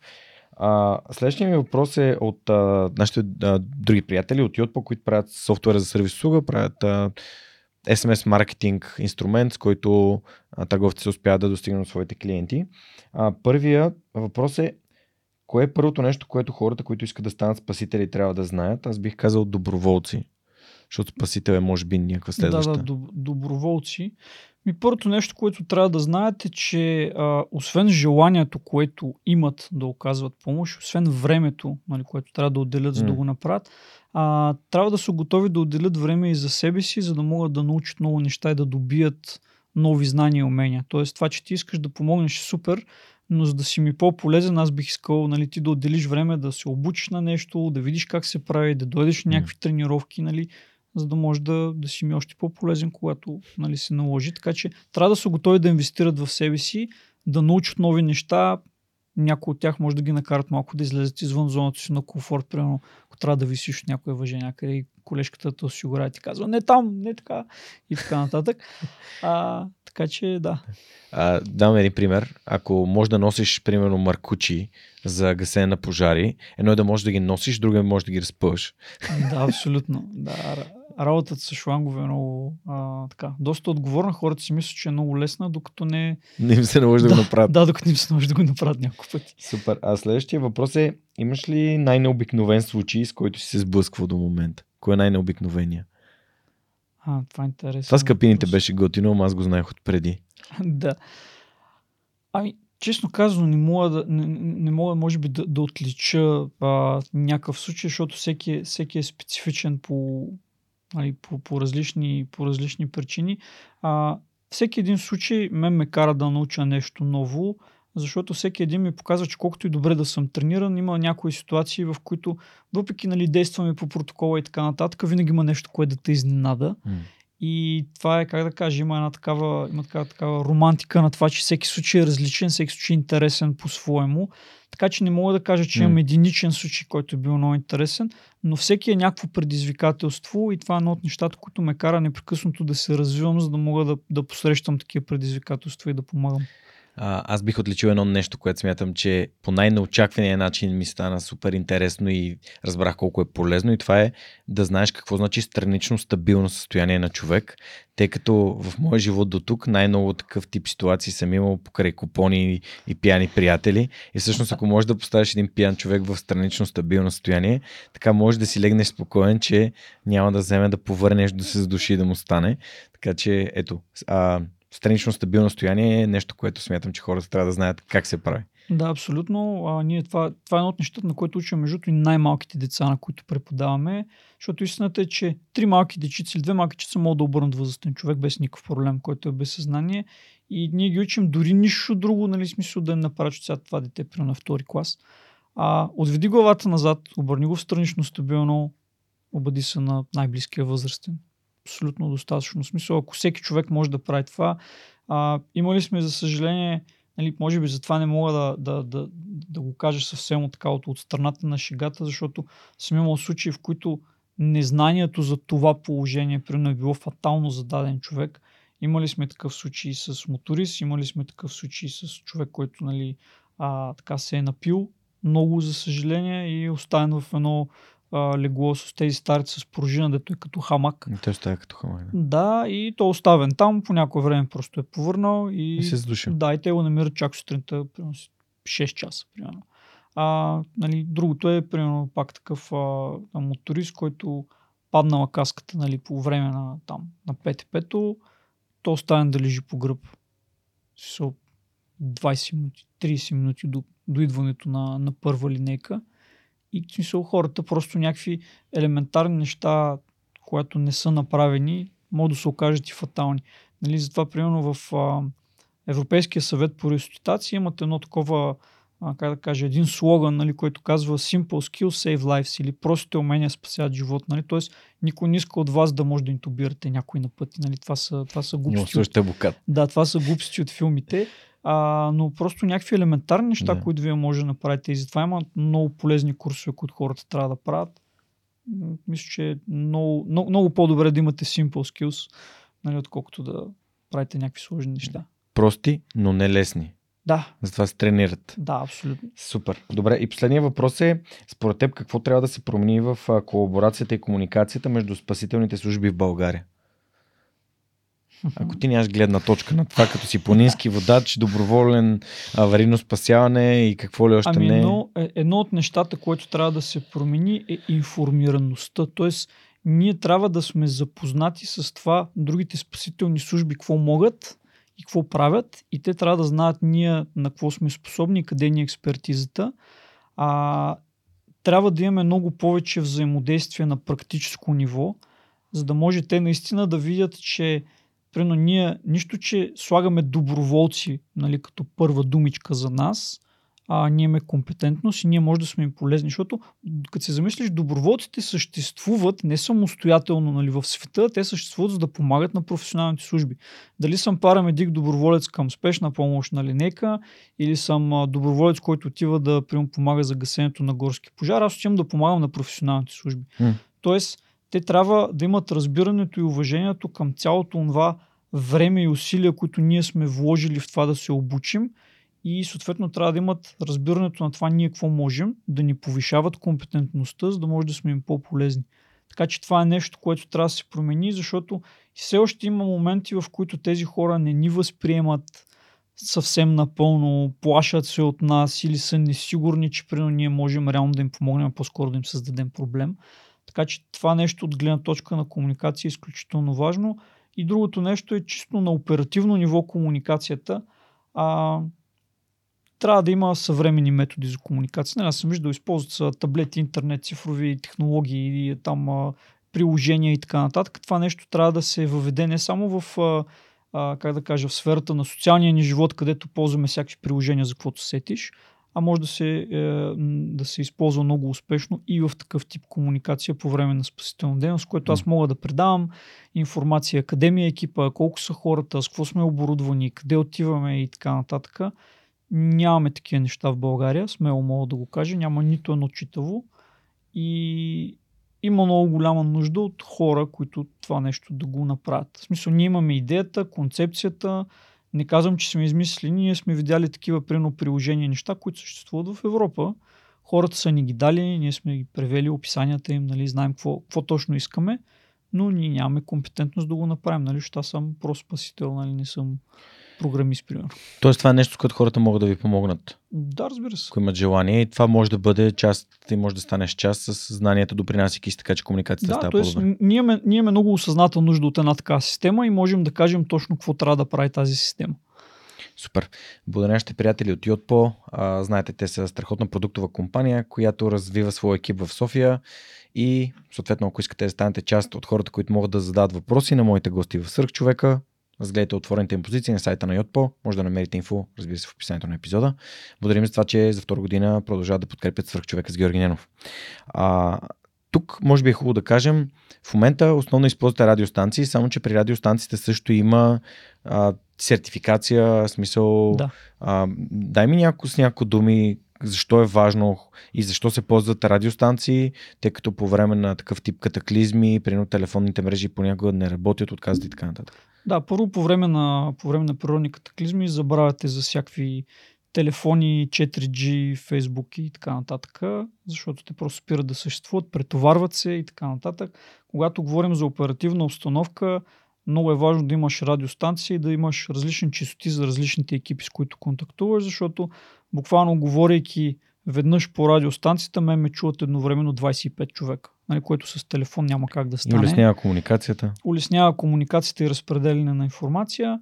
Съответно, а, другото нещо е, че аз мога да получа различна информация от различните екипи, да си я систематизирам, нещо, което е много важно. Има нали, а, радиолюбителски там и извън радиолюбителски чистоти, за които има нужда от а, лиценз, който не се изкарва mm. особено трудно, но пак нали, трябва да отделите някакво време да понаучите някакви неща. Има вече и цифрови такива комуникационни системи, където вече предлагате много по-високо ниво на сигурност. Все пак, като споделяте такива неща, оперативни данни нали, в а, рамките на едно бедствие, все пак е хубаво и нали, това да не се случва по някакъв канал, дето абсолютно всеки може да го слуша или всеки може да го споделя. Нали, все пак това е чувствителна информация. А, така че има много, така, много голяма нужда от тези неща да бъдат развивани и съответно тренирани, защото и това е важно. Не е само просто да ти купя една радиостанция да ти я дам, или все пак трябва да има правила на комуникация, как говориш, кога говориш, как предаваш информация. Не, не да натиснеш трубката и да почнеш да ми разказваш. А тук сега, между другото, днеска си вървях и си мислех, а трябва да пуснеш тази станция и кажеш, на еди коя си локация ми трябват примерно два шланга и примерно една носилка и еди какво си. И аз ти кажа, да, добре, пращаме екип, две да ви донесе, нали? Супер. Добре, благодаря ти, защото всъщност това си е отделна наука, буквално Абсолютно. комуникацията и особено по време на, на кризи. А, следващия въпрос е от нашите домакини, естествено а, Аула, които са платформа софтуерни обучения. А, има ли софтуер, който използваш, който ти помага? Ами, използвам онлайн платформи, mm. с които се обучавам, тъй като голяма част от а, нещата, които уча, ги няма на български. Mm и нали, използвам западни там програми, софтуери, обучителни там learning platforms и така нататък. А, в България имаме една такава, която използваме за обучение на доброволци. А, тя е, да кажем, за момента окей, но има много какво да се работи, много начини, по които може да бъде а, развита в всякакъв тип нали, обучение. Без тези аварии, до лекарска помощ и така нататък. Но това отново изисква съответните специалисти, които да положат време и усилия. Защото ние имаме информацията, но тя има нужда от адаптиране. И да кажат, това нещо, mm. което ти искаш да го преподадеш, нали, примерно ние може да го запишем на клип или може да го направим на картинка или на инфографика или на... Да знам. Сигурно има много други варианти, които не знам. Но идеята е, че в момента ние имаме много информация, която сме събрали на лично ниво, но нямаме платформа, в която да кажем Ей, това е нещо, което ние знаем, това е нашия опит, който ние може да буквално да излеем в тази платформа и всеки следващ човек, който идва, да може поне едни базови знания и умения да придобие от там, защото това, честно казано, ще би спестило много време. И все пак ние сме доброволци. Mm. Трябва да обучаваш хора. Винаги бихме обучили хора, но в един момент обучаваш, обучаваш, обучаваш, ти повтаряш и ни същи неща пак и пак и пак и пак. А пък сега аз поне обучавайки се по разни такива платформи в чужбина, виждам, че хората са го направили доста кадърно и така интелигентно и не е задължително да ти виси един човек на главата и да ти говори някакви неща, нали, всеки път и да ги повтаря. Да, ще ми една страхотна идея, даш. Всъщност това, което аз чух от това, което ти ми каза е, че а, голяма част от информацията е на чужд език и е хубаво да има на български и съответно ти използваш инструменти, които са на, основно на английски, за да научаваш информацията и съответно трябва да има инструменти на български да я предаваш. Дойде Точно така, защото в, идея. Значи в България информацията за спасителна дейност и за долекарска помощ на български, говоря за нова информация, няма. В смисъл абсолютно отговорно го заявявам. Има няколко човека в България, които в момента започнаха да пишат учебници. Един е професор Бозов, Бургаски университет и така нататък. Други хора, които почнаха да създават материали, нали, които, са, които са готини, но, но като цяло това е огромна дупка. Смисъл, всичко съвременно, което искаш за спасителна дейност, просто няма го в България или каквото го има е издателство 1970, mm. нали, което вече не е актуално. Супер, добре, благодаря ти. А, всъщност, дали AOBG е платформа, която създава софтуерни обучение на български язик, да спестят време и усилия на хората и да ги направят по-добри професионалисти. Обаче пък сами дойде идеята, че може тези професионалисти да имат нужда от това да знаят как да помагат на колегите си и на, на близките си, така че ще обсъдя идеята с Иван Цукев. Ако вие пък познавате някой, който е специалист в Revit, ще се радвам да ми пише и тъй като в момента искаме да направим курс за Revit, в който а, да дадем основите на хора, които те първо ще започват да работят с този софтуер или не знаят как. А, веднага свичвам и към нашите приятели от Storpo, които са един от най-новите спонсори и заобщо партньори на подкаста, за които съм супер благодарен. А Боян Иванов, техния съосновател от Силистра, хубаво, че ти го спомена за, за добри пример за децата. А в 298 епизод той ми гостува и разказа това как създава софтуерна компания на световно ниво. А, те всъщност си осиновиха рубриката с книги. Има ли книги, които са ти дали, научили сте нещо ценно, полезно, променили се ти гледна точка или живота по някакъв начин, който би искал да препоръчаш? Хм, ще е интересен въпрос. Ами, а, първо, аз четях много фентази и фантастика, когато така като по-малък, а, така по, по вдъхновение на баща ми. А, Урсула Легуин е така един от mm. авторите, които много, много, много харесвах. А, тогава Айза Казимов и така доста в този, в този смисъл. А, след това, когато почнах се занимавам с бойни изкуства, така, фокуса ми беше изместен към а, нали, па, източните, така, източната литература, философията, разбирането за живота и така нататък. А, в днешно време повечето неща, които чета са примерно PHTLS наръчник, който е при Hospital Trauma Life Support. Нали, това са наръчници за оказване на спешна помощ в различни ситуации, протоколи и така нататък, полива медицина и прочее. А, така че много различни неща са ме, как да кажа, формирали и допълвали а, през, а, така, през, през годините. Просто предполагам, че всяка, как да кажа, всяка петилетка а, така си идва с различна литературна нужда, която mm. така, но, но никога не бих казал да прочита някое готино ново фентази. А, примерно сериите на Анжей Сапковски, а, Вещера, а, така много ми харесаха. Сергей Окененко също много харесвам като автор. А, така доста, доста смислена а, литература а, пише. Така че, да, такива неща обичам да, обичам да чета. Разтоварваш се. Да, когато имам време, да. Супер. А, добре, благодаря ти много за тези страхотни препоръки. Може да ги намерите в регистъра на Страх човека, там където всички книги, които хората са препоръчали като гости в подкаста за, за четене. А, не само книги, но и автори, защото някои от тях просто като Урсула Легуин отиват като библио, а, библиографията и директно отива като препоръка. А пък аз ще ти направя един специален подарък. Това е книгата Една турба ключове на Цончо Родев. Книга, която за последно издадена 94-та година и ние сме приятел Жоро Станоилов от Петка. И я преиздадохме, защото вътре има 12 разкази и новели по истински случаи за достоинство на българина. Аз смятам, че ти си супер достоен човек, който аз личния си пример не само спасява животи и помага на другите хора да спасяват животи, а надписал съм ти я специално, а хората си я поръчват директно от, от сайта и аз лично им я нося, ако живеят в София или им изпращам по куриер. Благодаря ти страшно много. Това това със сигурност ще прочита тази книга.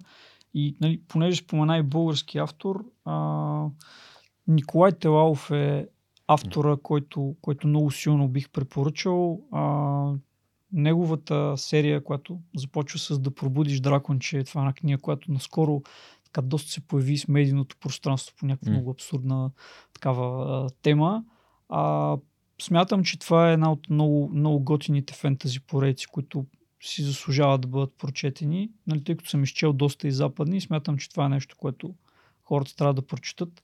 Така че, да, българската литература, сега виждате, нали, Георги Господинов, а, наградата, която получи, определено има, има смисъл да се, да се чете такова нещо. Супер, благодаря ти за препоръките и благодаря на Storpo, които са една страхотна компания, която, както казах, че правят софтуер на световно ниво, основно за Distributed Storage, както виждате тук. И аз се радвам, че ще работим заедно и следващата една година. Ще си говорим за книги и ще получаваме препоръки от тях и техните колеги в екипа с готини, а, с готини книги. Тях също ще ги виждате в бюлетина на свърхчовека. А, следващия ми въпрос е как софт приятелите на подкаста от толкова много време вече. Ти слушаш ли други подкасти? Ако трябва да съм честен, не, защото нямам никакво време. Като пътуваш, какво правиш? Слушаш музика? Слушам музика главно. Си след като си... Да, от, от, отскоро открих по, по давление на една колежка Storytel и съм почнал да слушам няколко книги. Mm. А, но най-вече слушам музика, особено когато пътувам. Но за подкаст това е добра идея. Това Ами, да Хубърман е доста интересен, като нали, невроучен, който говори за различни състояния, езими, недоспиване и така нататък. А, така че всъщност има доста интересни подкасти, не само на, на Спечели му на недоспиване, като каза. Да, да, отвори. А на Андрю Хубърн каза The Huberman Lab подкаст, страхотен подкаст, а, в който хората доста са, така, са се зарибили по него. А, аз самия имам още няколко неща да препоръчам, но естествено бих искал да препоръчам и Хаккаст, подкаста на нашите приятели от Хак... Но естествено искам да препоръчам и подкаста Hackcast, който е нашите приятели от Hacksoft, в който те разказват за техния опит как се създава софтуерна компания, която работи с клиенти не само в България, а и из целия свят. И последният им епизод е супер интересен за това кога и как се случва така, че да не приемат или да не работят с даден клиент или да си уволнят клиента, а, което според мен е много важно. А, общо валидно е не само за създането на бизнес, но и за взаимоотношенията, партньорства и така нататък. Така че а, вижте кои са техните червени флагове, епизодите са на английски и дори дават а, специален подарък, имат клавиатура за момента, в който станат 1000 абоната за техния YouTube канал. Така че благодаря на Хаксов, че подкрепят свърх човека. А Жорка ще се радвам да дадеш обратна връзка, като чуеш някои от епизодите на Хубърман. Ще споделя някой за навръщане към Пловдив. Задължително. А, супер. Добре. Тук съм си отбелязал да те питам нещо. Ти каза бойните изкуства. Знаеш част от около 4 години. Може би малко след като запознахме, бях почнал да ходя на джуджицу. Mm-hmm. А това беше преди COVID, значи от 2019. Буквално в началото.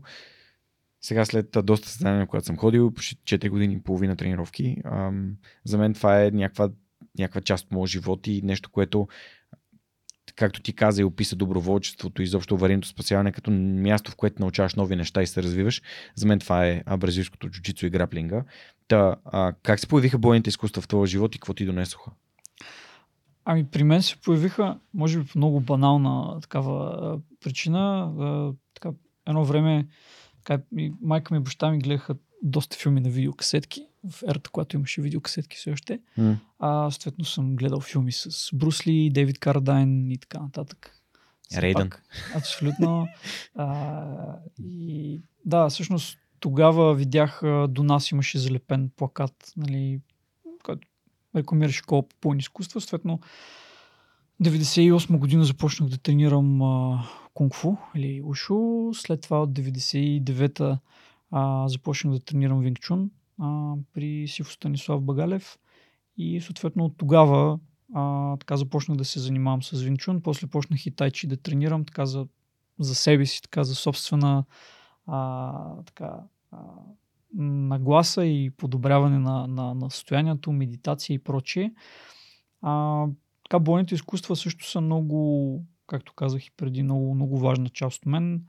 А, в момента даже подготвяме а, с колеги инструктори един курс, който е за самоотбрана за жени, тъй като Винчун е бойно изкуство, което е изключително свързано с, а, нали, с им, един от аспектите му е изключително свързан с самоотбраната. А, и смятаме, че е доста, така, доста нужно. Обучавали сме през годините доста деца, доста жени, нали, като това са най-така рисковите групи, за, нали, които попадат под риск от а, насилие. А, и смятам, че това също е нещо много важно, което трябва да бъде разпространявано като знание и познание. Нали, остайки на страни до лекарската помощ и другите неща. Умението да защитиш себе си, да защитиш близките си в една такава ситуация – а нали, няма как да си сложим главата в турбата и да кажем, те тези неща не се случват, нали, аз няма да ги гледам, нали, штрауса в пясъка. Истината е, че такива неща се случват. Има доста призна, примери и признаци на агресия, нали, която може да е навсякъде, виждаме в магазини, в нали, заведения и така нататък. Хората са много стресирани, има някои хора, които просто не им издържат нервите, отиват на физическо ниво на агресия. А, децата в училищата също имат много а, такива случки и затова съм на мнение, че трябва всеки да има някакви базови познания за това как да си опази живота и здравето, защото все пак, нали, когато някой тръгне да ти навлиза в личното пространство, там вече а, нали, реакцията трябва да е доста категорична и доста навременна. Нали, това е мое лично убеждение. А пък и самите китайци нали, казват, а, който жали врага си е жесток към себе си. Особено в една ситуация, нали, на, когато говорим за контекста на самоотбрана. Нали, а, ти знаеш, че в бразилското джуджицу да, вие имате състезания, нали, на които има определен правилник, неща, които можеш да правиш, не можеш да правиш, тапване и така нататък. Но всъщност това джуджицу като бойно изкуство има доста... Боен спорт. Той е направо спорт, защото има Така. състезателен елемент. Да, да, да, е сега, разлика. сега е спорт, но когато е създадено като нали, а, бойно изкуство, всъщност целта на всяко едно бойно изкуство е било да могат хората да, да защитят себе си и близките си. Нали, това е истината. Няма значение дали е бразилско, азиатско и там откъдето и да идва Корея и там каквото и да е. Така че това е една нагласа, която трябва да имаш. Едно себеусещане, което ти създава нали, за спокойствие на това ти къде си, твоето лично пространство, че можеш да го контролираш, че нямаш проблем нали, някой да влезе по-наблизо, защото ти знаеш какво можеш да направиш, нали, това да не те стресира. Така че това е един допълнителен елемент, който, как да кажа, спомага за, за психическото устойчивост и спокойствие на човек. Нали, ако ти можеш да оказваш първа помощ, си една идея по-спокоен, че можеш да се справиш с еди какви си кризисни ситуации, ако се занимаваш еди колко си време с бойни изкуства, това ти дава един друг тип спокойствие и цялото това нещо е нещо, което правиш за себе си. И всъщност това е доста, М. доста важен урок, нали, пак хората трябва да се грижат за себе си всеки един възможен аспект и смятам, че бойните изкуства са разкошен начин. Нали. Разбира се, всеки един спорт, нали, кой каквото му харесва, нали, не е задължително всички се занимаваме с бойни изкуства, но конкретно, а, конкретно това нещо за мен е нужда. Буквално е нужда да, да, да тренирам, като не тренирам ми е криво. Нали, Имам приятели, които казват, аз като не тренирам една седмица, буквално изпадам в депресия, такова крив съм, карам с колегите и така нататък. И после идвам в залата, почвам да тренирам всичко е супер. Да, успява да регулира емоциите, защото това, на за което си говорихме малко по-рано, е за психологията и за посещането на психотерапевт, там всъщност правиш а, емоционален фитнес. Малко Мгм. правиш а, спаринг с емоциите си, защото няма лоши емоции. Всяка една от емоциите, те са а, толкова дълбоко вкоренени в нас, като вид от а, милиони години и дори е емоцията гняв, нали, този гняв той трябва да има канализя... да се канализира по определен начин. И Да, бойният абсолютно. спорт ти позволява да управляваш гнева си. И да го управляваш по мъдър начин, да не си реактивен, да можеш да вземеш правилната преценка кога да се отстоиш, кога да се, а, кога да бъдеш, Кога да се да адаптираш. се адаптираш към ситуацията, кога да отстъпиш, просто за да а, де- деескалираш ситуацията и така. И до голяма степен а, бойните спортове изключително много, нали, първо, нали, тук внасяме уточнението, че бойният спорт и бойното изкуство са различни. Едното е свързано с философия, другото е свързано с реално съревнование, което обективно може да доведе до победител. Примерно ММА е боен спорт, нали? Да, докато а, примерно тайчи е по-скоро философия, а, защото няма състезание, в което нали, хората се... Да, Но- истината е, че в последните години нали, се опитват да направят състезание от всичко. Да, да, да. да. Нали? Но Това е свързано с състезанието Да, голяма е- степен. А, примерно Олимпийските игри помагат на това да има по-голяма популярност в даден спорт. абсолютно да. И карате, джудо и така нататък, нали, не случайно са вътре в олимпийския цикъл. Тайкондо мисля, че също. не лъжа. мисля, че също да, да. борбата също Да. така. Та, а, това, което исках да кажа, че бойният спорт и това, което го доближава до аварийното спасяване от друга степен е, че ти в този спаринг, в който правиш всеки ден или през ден, ти развиваш своите умения за реакция в определени ситуации. По същия начин, по който и в аварийното спасяване, като поставяш абокати или като поставяш мускулни инжекции нали, на, а, на кукли, на дъмита, които използваш за да тренираш или когато правиш а, сърдечен масаж, който всъщност е супер интересен сърдечния масаж, че ако започнеш сърдечен масаж на улицата на човек, а, който има нужда от това, и трябва да продължиш до момента, в който дойде линейката. Това беше нещо, което аз не знаех. Да, не трябва да спираш. Което, което значи, че всъщност ти реално играеш ролята на сърце на този човек, докато не дойде линейката. А, така че това са изключително така. Бойният спорт много ми помага да мога да, да разсъждавам, да го приемам нещата, които съм научил там и да ги прилагам към други сфери, включително аварийното спасяване. Да, така абсолютно съм съгласен. Възможността да се адаптираш и да реагираш в една ситуация, която е стресова, дали ще сложиш контекста на нали, един човек е пострадал трябва да му помогна, а, или някой идва и те хваща за врата, т.е. един човек може да пострада и аз трябва да си помогна. Нали, не е много различно, а, но просто самата реакция, която изграждаш е много, много ценна. Uh, насочвайки се към финала на нашия разговор, искам да ти попитам нещо. В началото още си мислех, като разкажеш за концерта и за това как помагате а, на, на различни събития да се случват. И тук си дошъл с червената тениска, якитата също са червени а, и веднага сещам за влиянието на Челдини, една страхотна книга. А, именно каква роля играе начина по който изглеждате, когато се налага да се включвате, да помагате или изобщо да а, се, нали, да помогнете на нуждаещ се или в ситуация, в която се налага? Много, много интересни въпроси ми задаваш. Аз не, така не съм се замислял, но а, има два аспекта на това как изглеждаме. От една страна а, е важно как изглеждаме пред другите хора, защото да, ние бидейки облечени в червено, това е нашата униформа, това е начина по който, когато отидеш примерно на един концерт и видиш всички хора с а, а, много цветни черни тениски с надписи по тях. А, когато видиш едни хора, които са облечени в червено, знаеш, че той е различен по някакъв начин. А, съответно, деца вика, ако запомниш местата, където тези хора стоят, знаеш, че ако стане нещо, имаш нужда от помощ. Това са хората, които да търсиш в тълпата, т.е. тези, които изглеждат различно. А, от наша гледна точка, а, ме ми помага това да знам, че когато погледна в тълпата, мога да си видя екипа или поне част от него, или ако трябва да ги търся, знам, че търся тези хора. И нали, затова е малко такова двустранно. Ние имаме нужда да изглеждаме по различен начин от другите хора, но имаме нужда да изглеждаме и по еднакъв начин за самите си нас. А, разбира се, да, червеното е може би така най- универсално приятия цвят, нали, защото той е така дразни окото, различен е от стандартните Горява дрехи, нали, да, които се, а, които се носят. И затова нали, ние носим а, този цвят. Нали. Другото нещо, което се използва е комбинацията сино-бял, нали, което парамедиците носят, примерно тъмно-сина тениска с бяло, с бяло лого и така нататък. Нали. Това просто хората, когато са го виждали много деца, вика от деца, нали, примерно ти си свикнал, а, когато видиш един човек с фуражка, примерно, и нали знаеш това или, или, или е полицай, или, да, или воен, или е пожарникар, нали, смисъл, да, е, примерно пожарникар там вече има каски и други нали, работи, но това нещо се отпечатва в съзнанието и ти знаеш, че ако стане нещо от тези хора, нали, трябва или да ги слушаш, или да ги търсиш за помощ. Нали, което всъщност е целта на, на всеки тип униформа. Нали, ти искаш този човек по някакъв начин символ, да се отлежава. Символ да. на статус. Да, защото идеята на всички тези хора, независимо кои са, те са да помагат.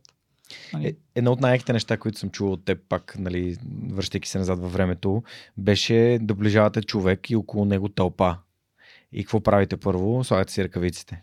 Защото ако вие изглеждате, колко, нали, ръкавиците ви карат да изглеждате подготвен и съответно хората могат да не знаят изобщо какво правят, които са около него и вие като кажете удръпнете се, нали, и покажеш ръкавиците, съответно се създава един такъв но да, условия на следване. Ръкавиците имат един много такъв психологически елемент, защото ние свързваме човек с ръкавици, принос лекар. Това е, това е инстинктивната реакция. А в една ситуация, в която имате 10 човек скупчени около един, примерно представи си ти, който отиваш там и казваш, аз знам до лекарска помощ мога да помогна, те ти казват, махи се, си, си някакъв млад такъв, ние тук всички сме някакви над 50, а, някакви хора идват да ти обясняват как, нали, това как се прави. Ти направи това. Да, аз съм го учил в казармата. Коментатор преди, по телевизия. Да, преди 27 години, нали, ма за сета учил съм го в казармата. И всъщност там се получава един конфликт, за който ти може би нямаш време, защото този човек, примерно, да кажем, е пострада, има нужда от помощ. В другия случай, в който ти влезеш в тази ситуация, но носиш ръкавици и кажеш, добър ден, дошъл съм да помогна, знам, примерно, до лекарска помощ или как да го кажа, хората инстинктивно ще, а, ще те възприемат като авторитет, което в тази ситуация е много важно, за да може ти да не да се наложиш на тях, а по-скоро да можеш да използваш адекватно помощта им, защото докато ти преглеждаш човек, ще кажеш на единия, ти ми осигури периметър, защото примерно в момента, в който установи, че този човек не диша, аз трябва го съблика. И аз не искам да има около него 20 човека, да го снима с телефоните. Ще кажа на другия човек, убеди се на 112, кажи точно къде се намираме, извика или нека. И по този начин тези хора ще помогнат по най-адекватния начин. Хем ти ще помогнеш на човека, хем всички останали ще, да. нали, ще допринесат. За финал последно нещо искам да кажа, което сетих сега като Жоро каза, трябва да го съблека този човек, беше а, не правете сърдечен масаж на жена преди да проверите дали сотиене има а, банели. банели, защото може да предизвикате а, нежелани... Може, да, може да, може да се забили във вашата ръка или в нейните гърди, нали?